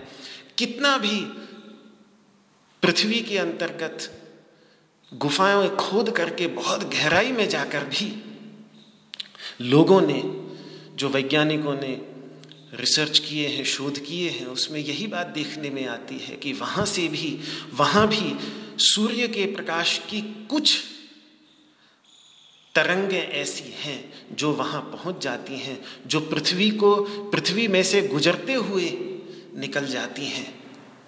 और उन तरंगों को यदि उपकरण के द्वारा व्यक्ति ग्रहण कर सके तो फिर बिल्कुल वैसा ही चित्र वहाँ पृथ्वी की गहराइयों में से खींच सकता है सूर्य का, जैसा चित्र पृथ्वी के धरातल पर बाहर खड़े होकर के हम अपने कैमरे से खींचते हैं, बिल्कुल वैसा ही चित्र खींच सकता है सूर्य का। तो ये तरंगें, कोई भी ऐसा स्थान नहीं जहाँ प्रकाश की तरंगें विद्यमान न हों, लेकिन वो जहाँ प्र मतलब प्रकृष्ट घनीभूत हो जाती हैं, बहुत इंटेंस हो जाती हैं, उसको हम प्रकाश कह देते हैं। और जब छितरी हुई रहती हैं, उतनी घनीभूत नहीं होती, उतनी स्पष्ट रूप से दिखती नहीं, क्योंकि उन प्रकाश भी तभी, मैंने पहले भी कई बार कहा कि प्रकाश तभी दिखता है जब उसको प्रकाशित करने के लिए कुछ हो। यदि प्रकाशित करने के लिए कुछ नहीं होगा तो फिर वो नहीं दिखाई देता। आपने कभी स्पेस वॉक करते हुए जो ये अंतरिक्ष यात्री होते हैं, इनकी वीडियोस देखे होंगे, तो वो स्वयं सूर्य के प्रकाश में प्रकाशित दिखते हैं। उनके आसपास जो विमान होता है वो प्रकाश से प्रकाशित दिखता है, लेकिन उसके चारों ओर काला अंधकार, काला अंधेरा ही दिखाई देता है। क्यों? क्योंकि वहाँ वायुमंडल भी नहीं, प्रकाश को छितरने के लिए कुछ भी नहीं, तो प्रकाश निकल जाता है और चारों तरफ अंधेरा। इसका मतलब प्रकाश है नहीं। पर ऐसा नहीं है कि प्रकाश नहीं है, वो स्वयं खड़े होते हैं तो उनके ऊपर प्रकाश पड़ता है, साफ दिखता है, लेकिन उनके चारों ओर जो प्रकाश विद्यमान है वो प्रकाश किसी को प्रकाशित न कर पाने के कारण स्वयं अदृश्य रहा आता है। तो चारों ओर कालापन सा ही, अंधेरा ही दिखाई देता है। बड़ा ही अद्भुत दृश्य होता है, क्योंकि वो हमें इसकी चेतना देता है। ऐसा ही कुछ खेल ये शुद्ध चैतन्य और चेतना के धरातल पर जब हमारे अद्वैत वेदांत की परंपरा के महान आचार्य भगवान गौड़पादाचार्य से लेकर मधुसूदन सरस्वती तक जब चैतन्य तत्व का निरूपण करते हैं, तो बिल्कुल ऐसा लगता है जैसे बाह्य प्रकाश का ही निरूपण कर रहे हों। केवल वो प्रकाश जिसका वो निरूपण कर रहे हैं वो बाह्य प्रकाश नहीं, वो अंतः प्रकाश है, वो हमारे अंतर्गत विद्यमान जो चैतन्य का प्रकाश है वो है। तो अब जो मैं कहने जा रहा हूँ उसको जरा ध्यान से सुनिए कि जो प्रकाश सर्वत्र व्याप्त है, और सर्वत्र व्याप्त सूर्य के प्रकाश के समान ही सर्वत्र व्याप्त है, उसी को ही हम चैतन्य कह देते हैं, उसी को ही हम चित्त कह देते हैं। सच्चिदानंद में जो चित्त शब्द है वो चित शब्द इसी का ही प्रतीक है। ये प्रकाश चारों ओर पड़ रहा है, लेकिन जब उस प्रकाश में आप एक बहुत स्पष्ट किए, बहुत साफ किए हुए, बड़े ही निर्मल शुद्ध दर्पण को ले ले जाते हैं, तो वही सर्वव्यापक प्रकाश जब दर्पण पर पड़ता है तो उस दर्पण में सूर्य का एक छोटा सा प्रतिबिंब उठाता है, जो सूर्य का प्रतिबिंब अन्यत्र कहीं नहीं उठता। बाकी सब चीज़ों को सूर्य दिखाता तो है, लेकिन उनमें स्वयं प्रतिबिंबित नहीं होता। केवल जो बहुत ही कुछ निर्मल तत्व हैं, जैसे दर्पण हो, जल का कण हो, बिल्कुल शुद्ध जल हो, गंगा जी का शुद्ध जल प्रातःकाल उठकर जाए कोई सूर्योदय के समय गंगा के तट पर, तो देखिए कैसे ऐसा प्रतीत होता है जैसे भगवती गंगा बिल्कुल स्वर्णमयी हो गई हैं, क्योंकि उनके अंतर्गत वो उदित होते हुए सूर्य जब प्रतिबिंबित होते हैं तो वो एक प्रतिबिंब, पूरा का पूरा सूर्य अपने आप को उस नदी को दे देता है, उस छोटे से दर्पण को दे देता है। उस प्रतिबिंब को, वो जो छोटा सा प्रतिबिंब उठ रहा है दर्पण के अंतर्गत, उसी को ही वेदांत की भाषा में जीव कह देते हैं, उसी को वेदांत की भाषा में चिदाभास। चिदाभास का अर्थ ही है चित्त यानी चैतन्य प्रकाश, उसका आभास, उसका प्रतिबिंब। विचित्र बात तो ये है कि जैसे सूर्य में प्रकाश, सूर्य में से प्रकाश निकलता है और सूर्य में से गर्मी निकलती है, इसी तरीके से दर्पण में प्रतिबिंबित हो रहा उस उस सूर्य का जो छोटा सा प्रतिबिंब है, उस प्रतिबिंब में से भी थोड़ा सा प्रकाश भी निकलता है और थोड़ी सी गर्मी तक भी निकलती है।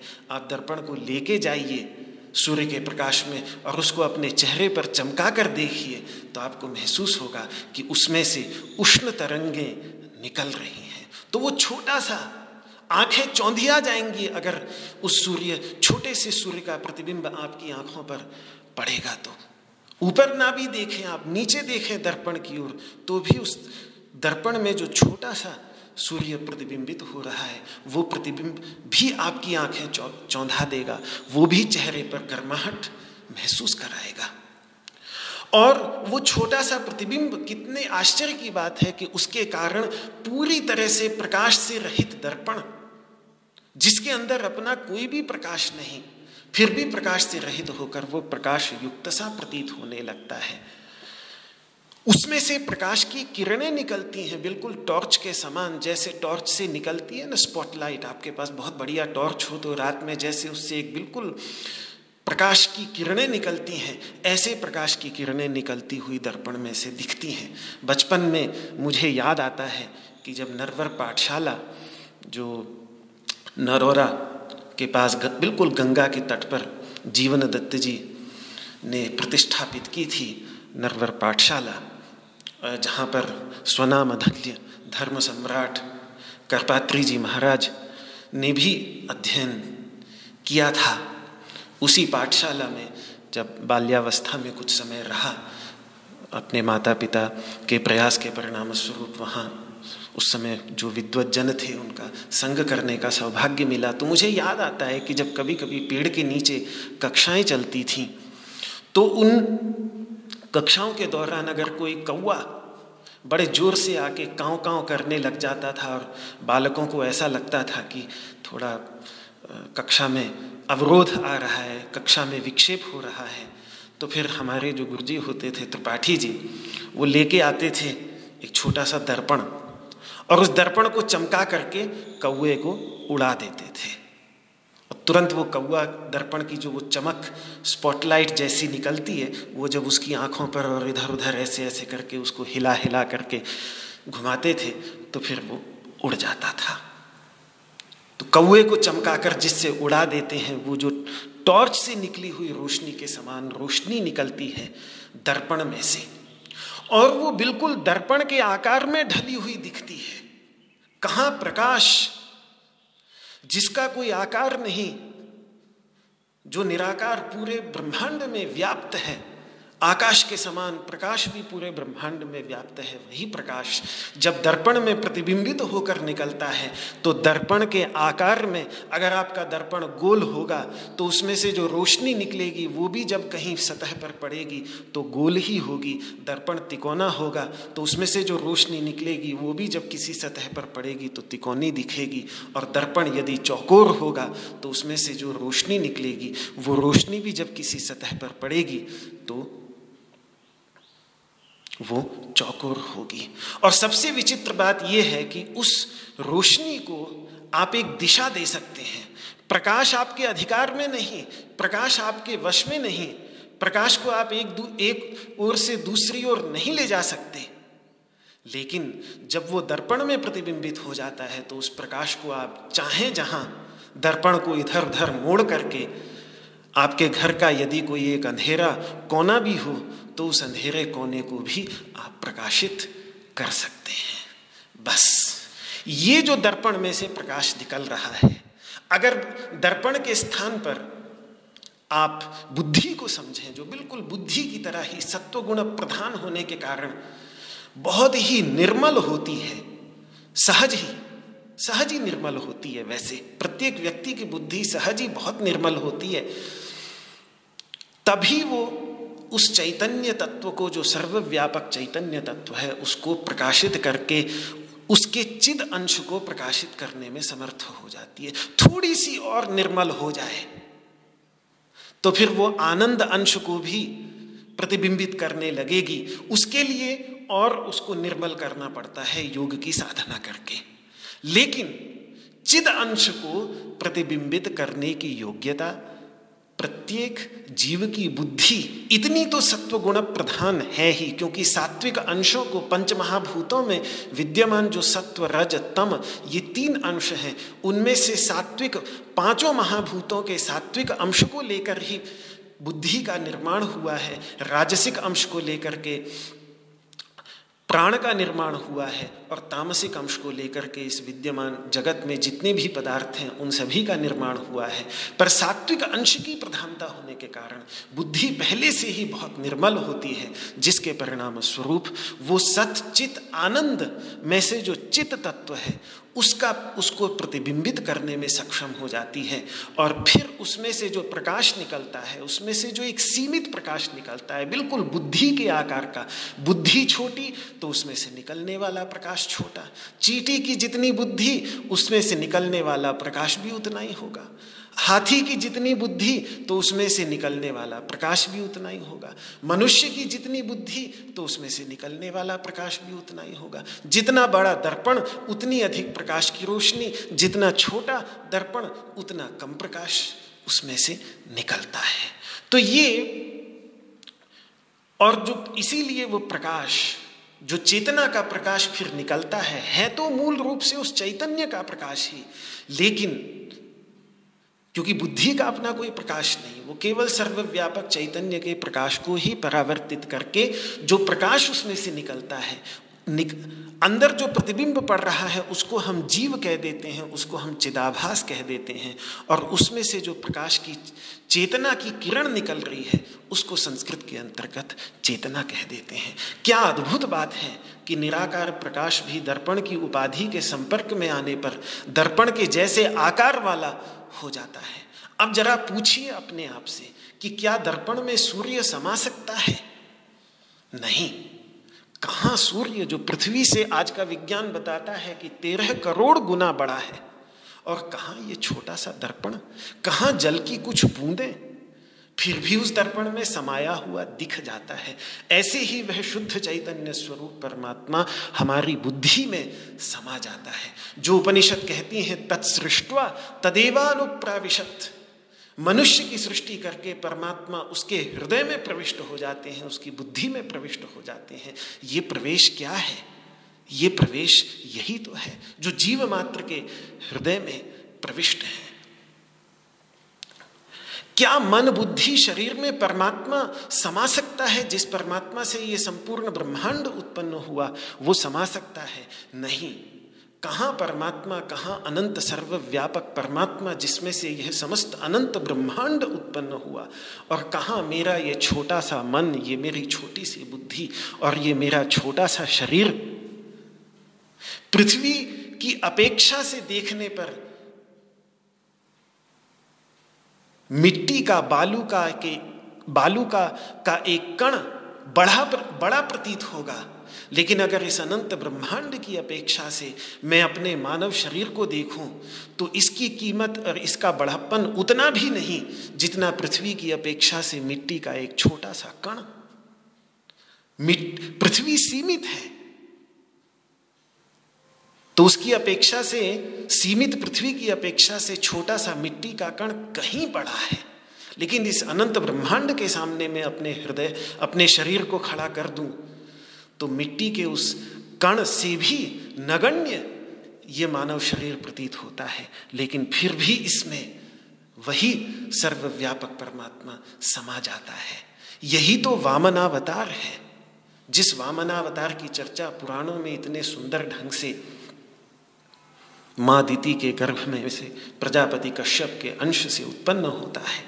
तो ये वामनावतार, ये क्या, दिति, ये बड़े गंभीर शब्द हैं। कश्यप किसे कहते हैं, दिति किसे कहते हैं, ये कोई सृष्टि के आदि में घटित होने वाली ही घटना नहीं, तब तो घटित हुई, आज भी ये घटित हो रही है। ये वामन तब भी उत्पन्न हुए और आज भी हम सभी के हृदय में विद्यमान है। इसलिए जब कठोपनिषद कहती है ऊर्ध्वं प्राणमुन्नयति, प्राण को ऊपर ले जाने वाला कौन, और अपानम प्रत्यगस्यति, और प्राण अपान को नीचे खींचने वाला कौन, ये दोनों के मध्य में जो एक छोटा सा बोना बैठ रहा है, जो प्राण को ऊपर की ओर भेज रहा है और अपान को नीचे की ओर धकेल रहा है, मध्य वामन मासीनम, ये मध्य में जो एक वामन तत्व बैठा हुआ है, उसी की विश्व देवा उपासते। जितने भी अपने अपने विषयों को प्रकाशित करने वाले ये देवता हैं, चक्षु आदि, ये सारे के सारे इसी की उपासना कर रहे हैं, इसी के लिए गिफ्ट्स लेकर आते हैं, बलि लेकर आते हैं। जैसे सामान्य जन अपने राजा के पास अच्छे से अच्छे उपायन, अच्छे से अच्छे पारितोषक, अच्छे से अच्छे गिफ्ट्स लेकर के जाते हैं, उसी तरीके से उसी के लिए, उसी की प्रसन्नता के लिए अपने सारे व्यापारों में लगातार ये चक्षु आदि देवता लगे रहते हैं। ऐसा ये वामन प्रत्येक मानव के मध्य में बैठा हुआ है। तो ये वामन, ये बौना, जिसके विषय में अंगुष्ठ मात्र, मैंने पहले भी कहा था कि हृदय देश अंगूठे जितना होता है, अंगुष्ठ मात्र बन करके वहाँ बैठा होता है। और वामन का एक दूसरा भी अर्थ है, जो परम संभजनीय हो, परम संसेवनीय हो, अनन्य भक्ति के द्वारा परम आराध्य तत्व हो। वामनीय मतलब सेवनीय, भजनीय, ये भी वामन शब्द का अर्थ होता है। तो ऐसा जो ये तत्व हमारे अंतर्गत विद्यमान है, इसका जो वास्तविक स्वरूप है वही विष्णु है। वही विष्णु जब अवतरित होता है तो फिर वो वामन बन जाता है। तो अपने दर्पण की ओर लौट कर आते हैं कि क्या दर्पण प्रकाश युक्त तो हो सकता है? कभी नहीं। वहां वहां से प्रकाश निकालने के लिए कोई उपकरण नहीं लगा है।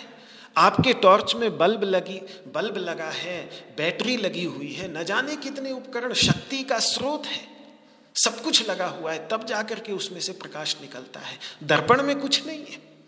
प्रकाश तो सूर्य में है, प्रकाश तो अग्नि में है, फिर भी उस सूर्य के संपर्क में आकर दर्पण भी प्रकाश युक्त सा प्रतीत होने लगता है, उसमें से भी प्रकाश निकलता हुआ सा प्रतीत होता है। तो इसी प्रकार से क्या मन, बुद्धि, शरीर ये चैतन्य हो सकते हैं? नहीं, कभी नहीं। ये सब जड़ प्रकृति का कार्य होने के कारण जड़ ही हैं, पर फिर भी चैतन्य तत्व के संपर्क में आकर ये सब वस्तुतः जड़ होते हुए भी चैतन्य से प्रतीत होने लगते हैं। तो इस प्रकार बहुत कुछ, जो कुछ चेतना और चैतन्य के विषय में शास्त्रों में कहा गया है, वो सब हम इस उदाहरण के द्वारा समझ सकते हैं। तो ये जो सीमित चेतना निकल रही है इस शरीर के अंतर्गत, इसमें मूलभूत प्रकाश उसी चैतन्य तत्व का है, लेकिन उसमें से जो सीमित प्रकाश, ये चेतना का कभी दिखता है, कभी नहीं दिखता, कभी विलीन हो जाता है, कभी स्पष्ट दिखता है। ये जो प्रकाश है यही चेतना है, और इसका जो मूलभूत सर्वव्यापक प्रकाश है उसको चैतन्य कह देते हैं, उसको चित्त कहते हैं। दोनों में बड़ा भारी अंतर है। तो चै चेतना ये क्षेत्र है, लेकिन चैतन्य जो है वो क्षेत्रज्ञ है।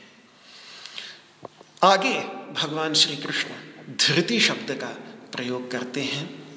शरीर थक जाए, इंद्रियां थक जाएं, तो उसके बाद भी उनको धारण करने की क्षमता धृति कहलाती है। ये बहुत बड़ा सद्गुण है। तो अब भगवान सद्गुणों की ओर, एक सद्गुण बतला दिया, बहुत सद्गुण हो सकते हैं, गुण बहुत अच्छे अच्छे गुण होते हैं। भगवान ने एक बता दिया कि ये सा ये बतलाने के लिए कि ये सारे सद्गुण भी जितने हैं, ये सारे के सारे सद्गुण भी क्षेत्र के अंतर्गत ही हैं। योग में और युद्ध में दोनों में धृति का बड़ा महत्व है, क्योंकि थक जाता है व्यक्ति युद्ध करते करते, तो भी उसको लगे ही रहना पड़ता है। योग जो अपने आध्यात्मिक शत्रुओं के साथ, आंतरिक षड्रिपुओं के साथ एक प्रकार का युद्ध ही है, उसमें भी अभ्यास करते करते थक जाता है, फिर भी चलता रहे, अपने को चलाता रहे, धैर्य को खोने न दे। तो यही धृति है, यही धैर्य है, इसी को ही धैर्य कहा जाता है।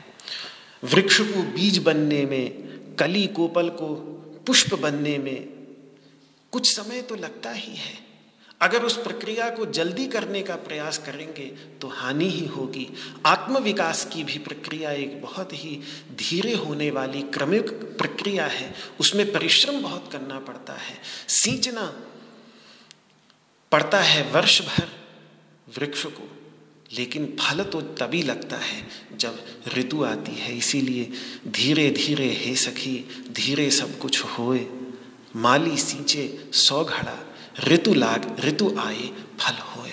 तो ये धीरे शब्द जो है ये धैर्य से ही निकला है। धैर्य रखने से ही व्यक्ति धीरे धीरे लेकिन लगा रहता है। तो प्रगति तभी व्यक्ति की होती है जब वो धैर्य रखकर थक जाने के बाद भी लगा रहता है। थक जाने के बाद भी जो परिश्रम करता है वही परिश्रम सबसे अधिक सफल होता है। तो एक बहुत बड़ा गुण यो, योग में बहुत बड़ा गुण माना जाता है। तो उसका भी भगवान श्री कृष्ण ने यहाँ पर परिगणन कर दिया। अंतःकरण के ऐसे और बहुत से धर्म हैं जिन्हें भगवान गिना सकते थे।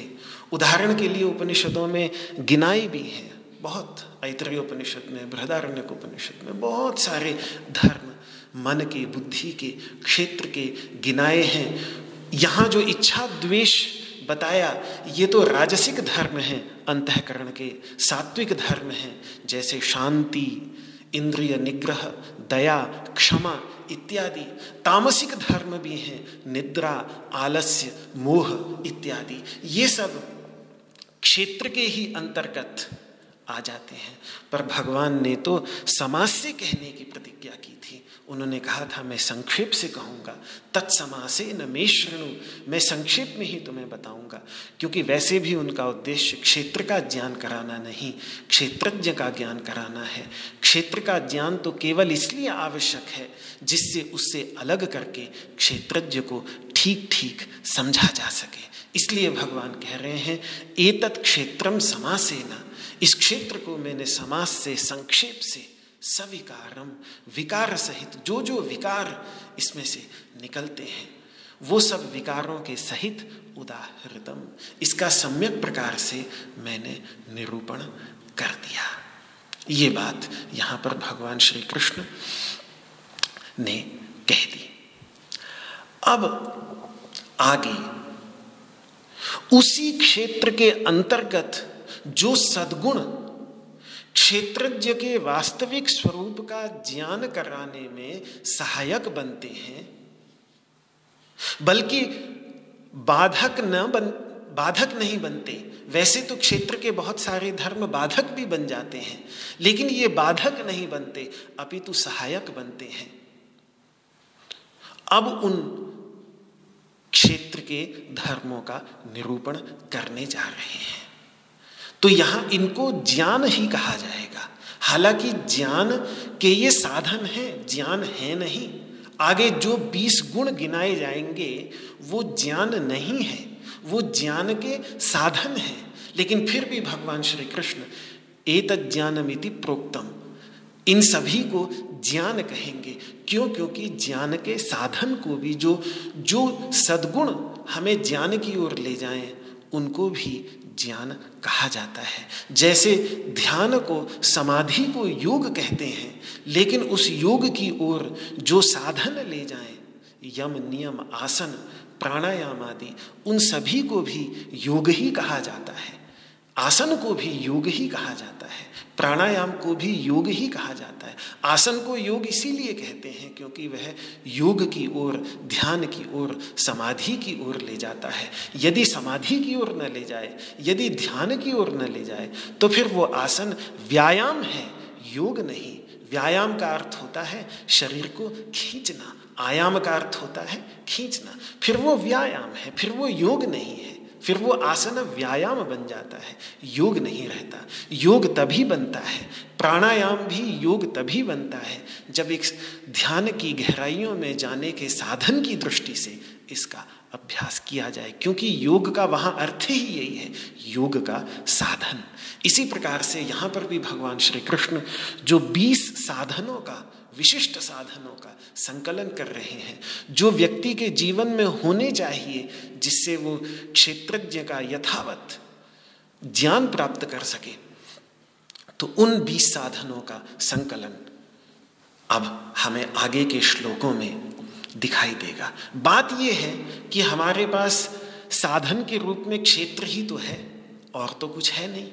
साध्य तो क्षेत्रज्ञ हैं, जो प्राप्त करना है वो क्षेत्रज्ञ हैं, तो उसको प्राप्त करने के लिए जो कुछ भी लेंगे वो क्षेत्र अंतर्गत ही होगा, क्षेत्र में से ही होगा। इसीलिए गुरुजन शास्त्रों में यही कहते हैं कि क्षेत्र ही हमारे बंधन का कारण है और क्षेत्र ही हमारे मुक्ति का भी साधन है।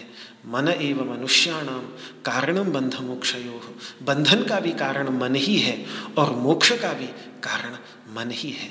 विषयों में जब आसक्त हो जाता है, अपने से दूर हटकर, अपने से भिन्न विषयों में जब आसक्त हो जाता है, तो वो बंधन का कारण बन जाता है। और इन विषयों का जो विषयी है, इन विषयों का साक्षात्कार जिसको हो रहा है, उस विषयी की ओर जो मन झुक जाता है, उस वो मन मोक्ष का साधन बन जाता है। तो क्षेत्र के कौन से गुण, अभी कहा भगवान ने धृति भी क्षेत्रांतर्गत है, तो ऐसे क्षेत्र के कौन से गुण हैं जो क्षेत्रज्ञ का ज्ञान देते हैं, उनका निरूपण अब भगवान करने जा रहे हैं। फिर क्षेत्रज्ञ का निरूपण, मतलब सातवें श्लोक से, अब अगला जो श्लोक है सातवां श्लोक, सात, आठ, नौ, दस, ग्यारह, इतने श्लोकों में क्षेत्रज्ञ के साधनभूत, क्षेत्रज्ञ के ज्ञान के साधनभूत गुणों का उपदेश भगवान करेंगे। बारहवें श्लोक से ज्ञेय तत्व का, जानने योग्य जो एकमात्र तत्व है, क्षेत्रज्ञ तत्व, उसका निरूपण हमें देखने को मिलेगा। तो अब जो ये अगला श्लोक है, सातवां श्लोक, इसका उच्चारण करें, निकाल लें सातवां श्लोक।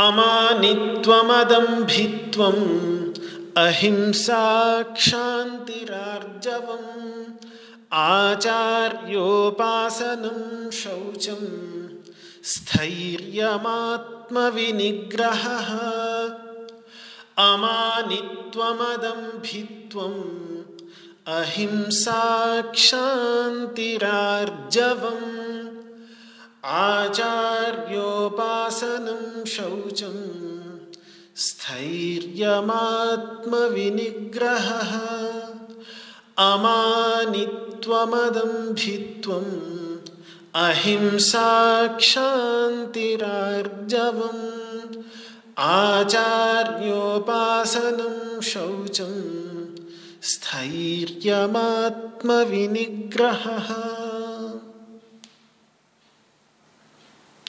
भगवान कह रहे हैं अमानित्वम, मान से रहित होना, दंभ से रहित होना, हिंसा से रहित होना, क्षमा से युक्त होना, जीवन में सीधापन ले आना, आचार्य जनों के पास जाकर बैठना, आंतरिक शुद्धि लाना, मन में स्थिरता लाना और अपने मन एवं इंद्रियों पर निग्रह करना, उनको अपने वश में रखना। ये सातवें श्लोक के अंतर्गत इतने साधन भगवान श्री कृष्ण ने बताए। तो इनमें से सबसे पहला है अमानित्वम। अमानित्व मानित्व मानित्व कहलाता है आत्म प्रशंसा, शेखी बघारना जिसको हिंदी में कह देते हैं। मान है छुपा हुआ अहंकार, छुपा हुआ घमंड, वो फिर चाहे विद्यमान गुणों से हो या अविद्यमान गुणों से हो। अविद्यमान गुणों, जो गुण हैं ही नहीं अपने अंतर्गत, उन गुणों को मान ले कि ये गुण मुझ में हैं, तो ऐसा अभिमान, ऐसा मान तो बहुत हानिकारक है ही। लेकिन यदि विद्यमान भी गुण हो तो उन विद्यमान गुणों के कारण भी यदि कोई मानी बन जाए तो उसमें उसकी हानि ही होती है। ये मान अहंकार से थोड़ा सा भिन्न है। अहंकार अगले श्लोक में, आठवें श्लोक को अगर आप उठाकर देखेंगे तो इंद्रियार्थेषु वैराग्यम अनहंकार एवच, अहंकार का निषेध वहां अलग से करेंगे। अमानित्व की बात अलग और अहंकार थोड़ा सा भिन्न है। अमानित्व में आत्म प्रशंसा होती है, दूसरों के सामने अपनी महानता का बखान करना, जिसको अभिमान कह देते हैं, जिसको घमंड कह देते हैं। अहंकार जो है वो सीमित अहंता की भावना है। मैं इस मैं शुद्ध चैतन्य स्वरूप हूँ, ऐसी अनुभूति से रहित होकर जो केवल अपने आप को इस शरीर मन बुद्धि तक ही सीमित माने बैठा है, ये अहंकार है। ये कुछ और गहरा है। तो इसीलिए अहंकार को भगवान श्री कृष्ण अलग करके कह रहे हैं। यहाँ मान जो है वो अपने अंतर्गत विद्या बहुत हो तो विद्या के परिणाम स्वरूप आ जाता है। कोई बड़े विद्वान हो जाते हैं तो उनमें बड़ा अभिमान आ जाता है। कोई बहुत बड़े कुल का हो, ऊंचे कुल का हो, ऊंचे परिवार से हो, बड़े बड़े परिवारों से हो, पिता राजनीति में बहुत ऊंचे पद पर हो या धन बहुत हो, तो वहाँ जो अभिमान आता है उसको मान कहते हैं। तो धन के कारण होता है, कुलीनता के कारण होता है और ये अन्य श्रेष्ठ जनों के अपमान करने का कारण बन जाता है। तो आसुरी संपत्तियों का वर्णन करते समय भगवान इसका निरूपण सोलहवें अध्याय में करेंगे कि आढ़्यो भी जनवानस्मी, मैं बड़ा आढ़्य हूँ, बहुत धनिक हूँ, मेरे पास बड़ा पैसा है। अभी जनवानस्मी, मेरे परिवार में सब बड़े बड़े लोग हैं। कोन्योस्ति सदृशो मया, मेरे समान और कोई कैसे हो सकता है, कौन है जो मेरे जैसा दिख रहा है चारों ओर।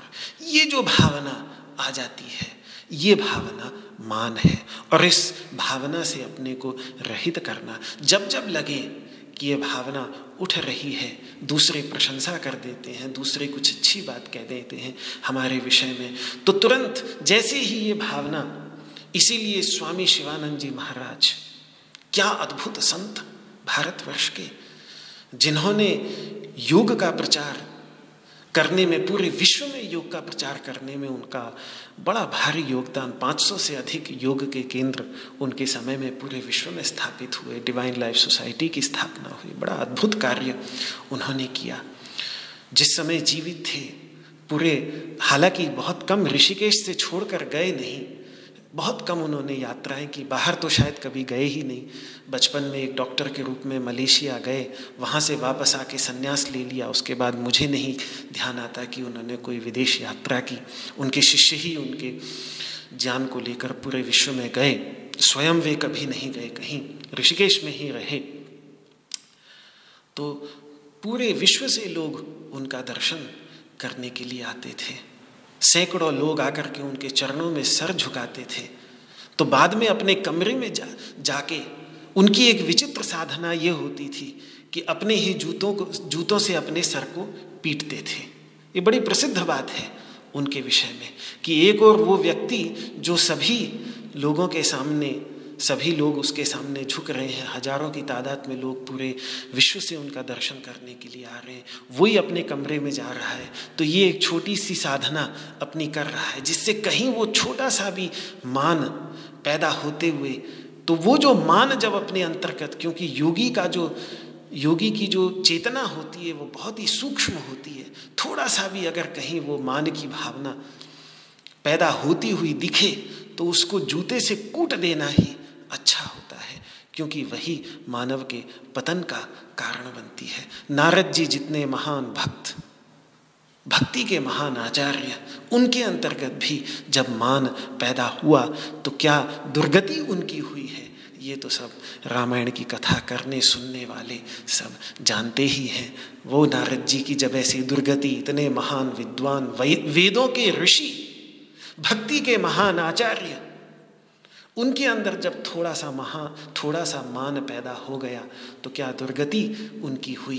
तो हम किस खेत की मूली हैं महाराज, इसीलिए इस मान से बचना बहुत ही अधिक आवश्यक है। ये पहली बात भगवान श्री कृष्ण ने कब कहाँ ये अंकुरित तो हो जाए। प्रशंसा सुनते सुनते लोग पैरों में पड़ने लगते हैं, प्रणाम करने लगते हैं, तो कब ये प्रणाम नाम से मान में बदल जाए। ना प्रणाम कब वहाँ बाहर प्रणाम हो रहा है और अपने अंदर उलट करके मान में बदल जाए, नाम मान में बदल जाए, तो इससे बचना बहुत ही अधिक आवश्यक है। इसीलिए भगवान ने पहले ही सावधान कर दिया। अमानित्वम, ज्ञान के मार्ग से पथभ्रष्ट करने में सबसे बड़ा योगदान यही है। और जहाँ ये मान आया, फिर दूसरा दुर्गुण दंभ। दंभ का अर्थ होता है अपने धर्म, अपने सद्गुणों को दिखाना, प्रकट करना। ये सामान्यतः किया जाता है लाभ के लिए, पूजा के लिए, ख्याति प्राप्त करने के लिए। आचार्य लोग बतलाते हैं कि ये किया जाता है चित्र विचित्र वेश बना करके, भाषा को बहुत ही पुष्पित करके। मीठी वाणी दो प्रकार की बोली जा सकती है। यदि दूसरे के हित के लिए बोली जाए तो ऐसी मीठी वाणी हमें कोयल के समान मधुर भाषी बना देती है, लेकिन जब अपने हित और स्वार्थ के लिए मीठी वाणी बोलते हैं तो उसको श्रीमद्भगवद्गीता की भाषा में पुष्पित वाणी कहा जाता है। ऐसी वाणी जिसको बड़े फूल ऊपर से, अंदर से तो चाहे जैसी है लेकिन ऊपर से बहुत सारे फूल लगा करके, फूलों की माला पहना पहनू करके, बड़ी सजा सजा धजा करके उसको लोगों के सामने प्रस्तुत किया जाए। तो भगवान ने जो दूसरे अध्याय में कहा, यामिमाम पुष्पिताम वाचम प्रवदंत्य विपश्चितः, है या विद्वान लोग जो पुष्पित वाणी बोलते हैं, तो अपने हित के लिए, अपने स्वार्थ के लिए जो मीठी वाणी बोली जाती है उसको, तो मधुर भाषी होने में और पुष्पित वाणी में थोड़ा सा भेद है, पर भाषा को जब पुष्पित बनाकर प्रस्तुत किया जाता है। और आचार्य शंकरानंद जी कहते हैं बारहवीं शताब्दी में कि अनेकों प्रकार की क्रियाएं, लीलाएं करके, अनेक प्रकार के चातुर्य दिखाकर जो अपने धर्म, अपने सद्गुणों को प्रकट करता है, ये करने की आवश्यकता तभी महसूस होती है जब अंदर से पता चलता है कि हम हैं तो खोखले, फिर भी दिखाने के लिए अपने को। इसीलिए आचार्य लोग कहते हैं आत्मा आत्माल्पत्वम ज्ञात्वा, ये समझकर कि मैं हूँ तो कुछ नहीं, अंदर से तो बिल्कुल खोखला हूँ, फिर भी महत्व प्रदर्शनम, बाहर से अपनी महानता को दिखाने का प्रयास, यही है दंभ। जो कहावत है हिंदी में, खाली चना बाजे घना।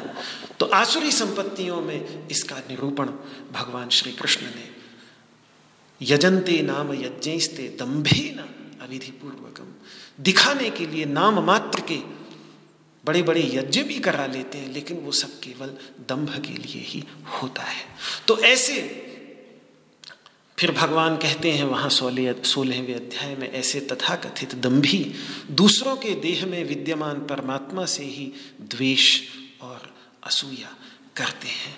तो ये महाभारत में इसका बड़ा सुंदर निरूपण है, बड़ा ही विस्तृत निरूपण है, मैं उसमें जाऊंगा नहीं।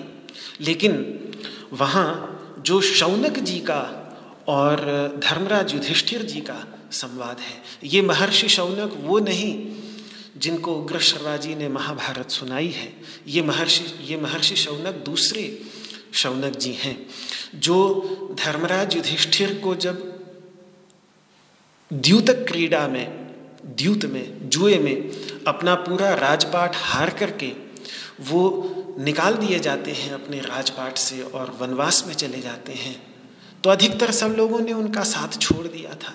लेकिन कुछ ब्राह्मण थे जिनका बड़ा प्रेम था धर्मराज युधिष्ठिर से, पंच पांचों पांडवों से, तो वो भी उनके साथ वनवास में निकल गए और तीर्थ यात्रा में बहुत समय तक उनके साथ रहे। उनमें से एक ये महर्षि शौनक जी हैं, जो धर्मराज युधिष्ठिर के साथ वनवास में पूरा राजपाट खो देने के बाद भी उन्होंने धर्मराज युधिष्ठिर जी को छोड़ा नहीं, क्योंकि वे जानते थे कि ठीक है थोड़े से दोष हैं इनमें द्यूत क्रीड़ा के, लेकिन धर्म के तत्व में इनकी बड़ी गहराई है और उसको और गहरा करने के लिए बहुत सुंदर सुंदर उपदेश उनके साथ लग करके, ऐसे राजा के साथ जो अपना पूरा राजपाट खो चुका है, ऐसे राजा के साथ लग करके, जिससे कहीं धर्म में निष्ठा उसकी कमजोर ना हो जाए बल्कि और धर्म में निष्ठा और दृढ़ हो, इस भावना के साथ अकिंचन बिल्कुल गरीब हो चुके धर्मराज युधिष्ठिर के साथ वे लगे रहे। तो उन्होंने धर्म के जो आठ तत्वों का उपदेश किया है और उस संदर्भ में दंभ की बात की है, बहुत सुंदर बात है। उन्होंने कहा धर्म के आठ तत्व हैं, यज्ञ, अध्ययन, दान, तपस्या, ये चार, और फिर चार और, सत्य, क्षमा, दम यानी अपने पर निग्रह, आत्मसंयम, और लोभ से रहित होना। ये धर्म का आठ प्रकार के मार्ग का उन्होंने बड़ा विस्तृत वहाँ बहुत सुंदर निरूपण किया है महाभारत के अंतर्गत। उसमें से उन्होंने ये बात कही वहाँ पर कि देखो जो पहले चार हैं, यज्ञ, अध्ययन, दान और तपस्या, ये जो चार हैं ये दंभ के लिए भी किए जा सकते हैं, दिखावे के लिए भी किए जा सकते हैं, किया जा सकता है दिखावे के लिए भी यज्ञ, अध्ययन भी, स्वाध्याय भी, गीता पाठ इत्यादि भी दिखावे के लिए किया जा सकता है, दान भी दिखावे के लिए दिए जा सकते हैं, तपस्या भी, हिमालय आदि पर्वतों में भी जाकर तपस्या दिखावे के लिए भी की जा सकती है। इनको उन्होंने पितृयान कहा, इनको दक्षिणायन का मार्ग कहा, और शेष जो चार हैं, सत्य, क्षमा, दम और लोभ से रहित होना, इनको उन्होंने देवयान कहा, क्योंकि ये देवत्व की प्राप्ति कराने वाले चार धर्म के स्तंभ हैं।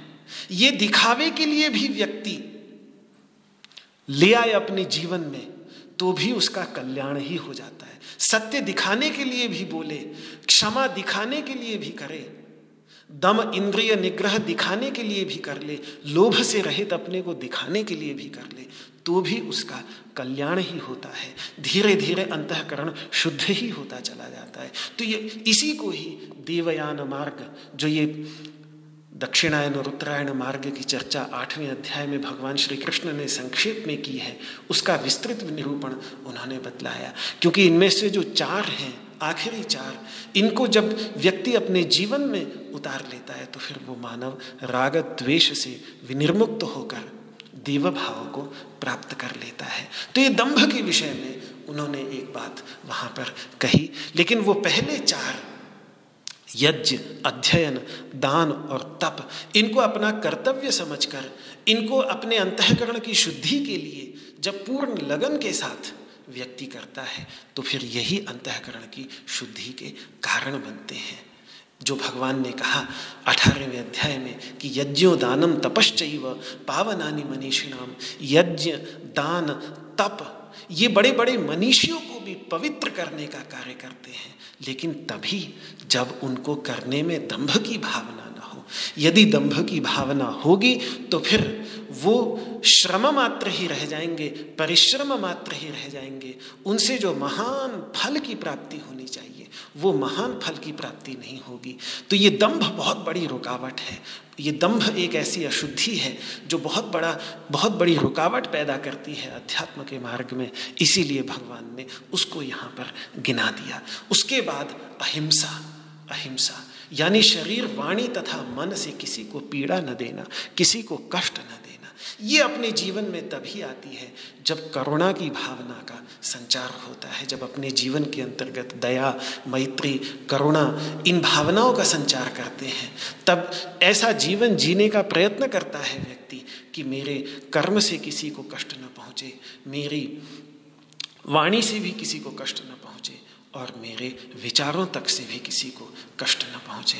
जो भारतीय साधु परंपरा, संत परंपरा के विषय में कहा गया, साधु चले पैया पैया चींटिन को बचाए के, ये जो एक भारत की आत्मा रही है प्राचीन काल से, ये अहिंसा की ही मूल में निहित है, जिसको भगवान श्री कृष्ण ने यहाँ पर गिना दिया। और दूसरा, यदि हमारे प्रति कुछ हिंसा कर दे, दूसरा हमारा कोई अपराध भी कर दे, तो क्षांति, क्षांति का अर्थ होता है क्षमा, मन में विकृति ना आने देना। पांच प्रकार के वीरों की चर्चा हमारे शास्त्रों में आती है। विद्या का वीर हो सकता है विद्यावीर, दान देने में दानवीर कर्म है, दया में भी वीर होते हैं दयावीर, और पराक्रम में वीर तो प्रसिद्ध ही है पराक्रम वीर।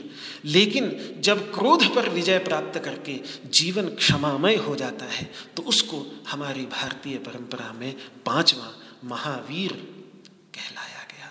तो इस प्रकार क्षमा का बहुत बड़ा महत्व है। महाभारत में क्षमा पर बहुत विचार किया गया है।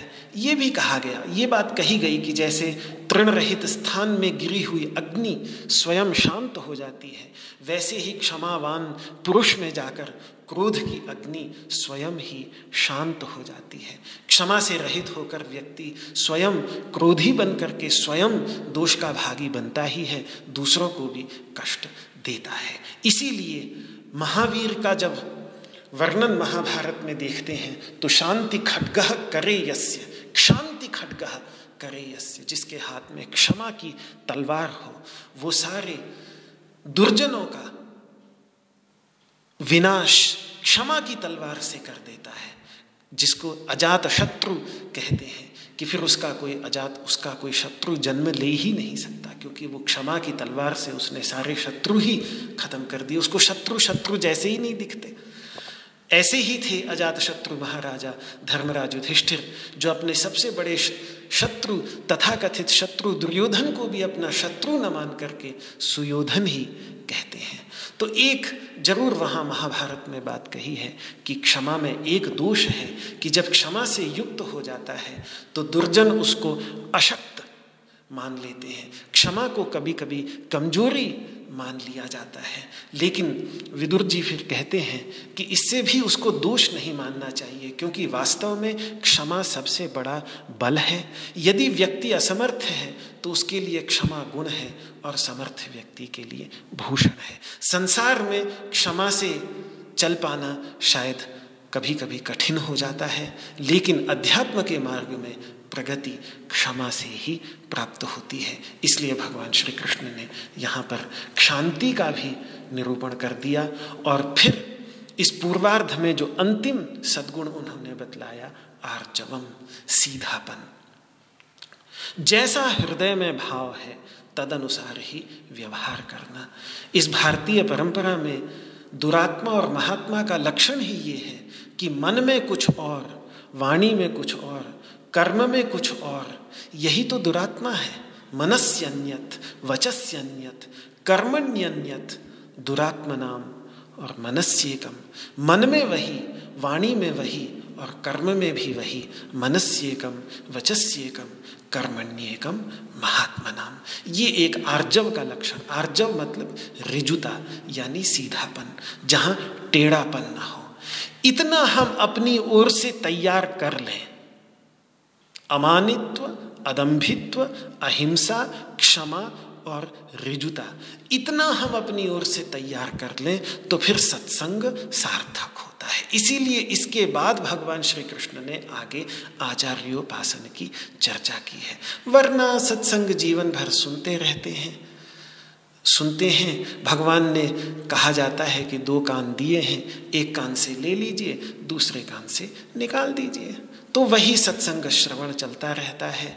चैनलों पर सत्संग लगातार हम सब सुनते ही रहते हैं, लेकिन अगर गुरुजनों के पास में जाने से पहले इतनी तैयारी अपनी ओर से करके न जाएं। पुराने समय में ये रहता था कि हाथ में सूखी हुई समिधा लेकर के जाते थे, जिससे सूखी हुई समिधा उनके सामने रख दें तो वो प्रतीक होता था इस बात का कि हमने अपना काम कर लिया, हमने अपने को सुखा लिया, लकड़ी सुखा ली, अब आप इसमें ज्ञान की अग्नि छुलाएंगे ये तुरंत सुलग उठेगी, जल पड़ेगी। तो ये कार्य जो पहले भगवान ने कहा अमानित्वम अदम्भित्वम अहिंसा क्षांतिरार्जवम, ये अपना कार्य हमें करना है।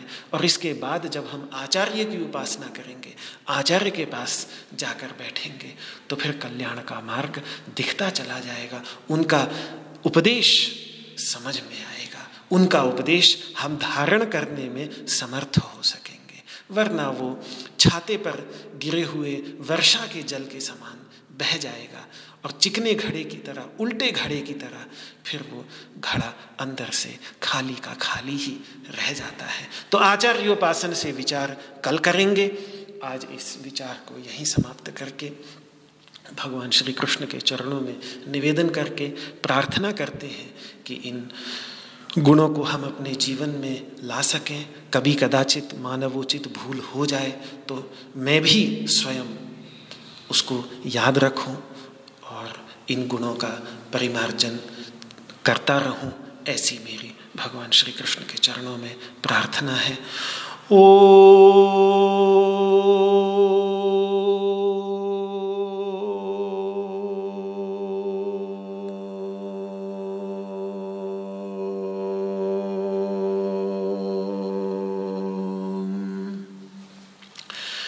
सर्वे भवन्तु सुखिनः सर्वे सन्तु निरामयाः सर्वे भद्राणि पश्यन्तु मा कश्चित् दुःखभाग् भवेत्। ॐ शान्तिः शान्तिः शान्तिः। श्री कृष्णार्पणमस्तु। आप सभी को मेरा हाथ जोड़ करके प्रणाम।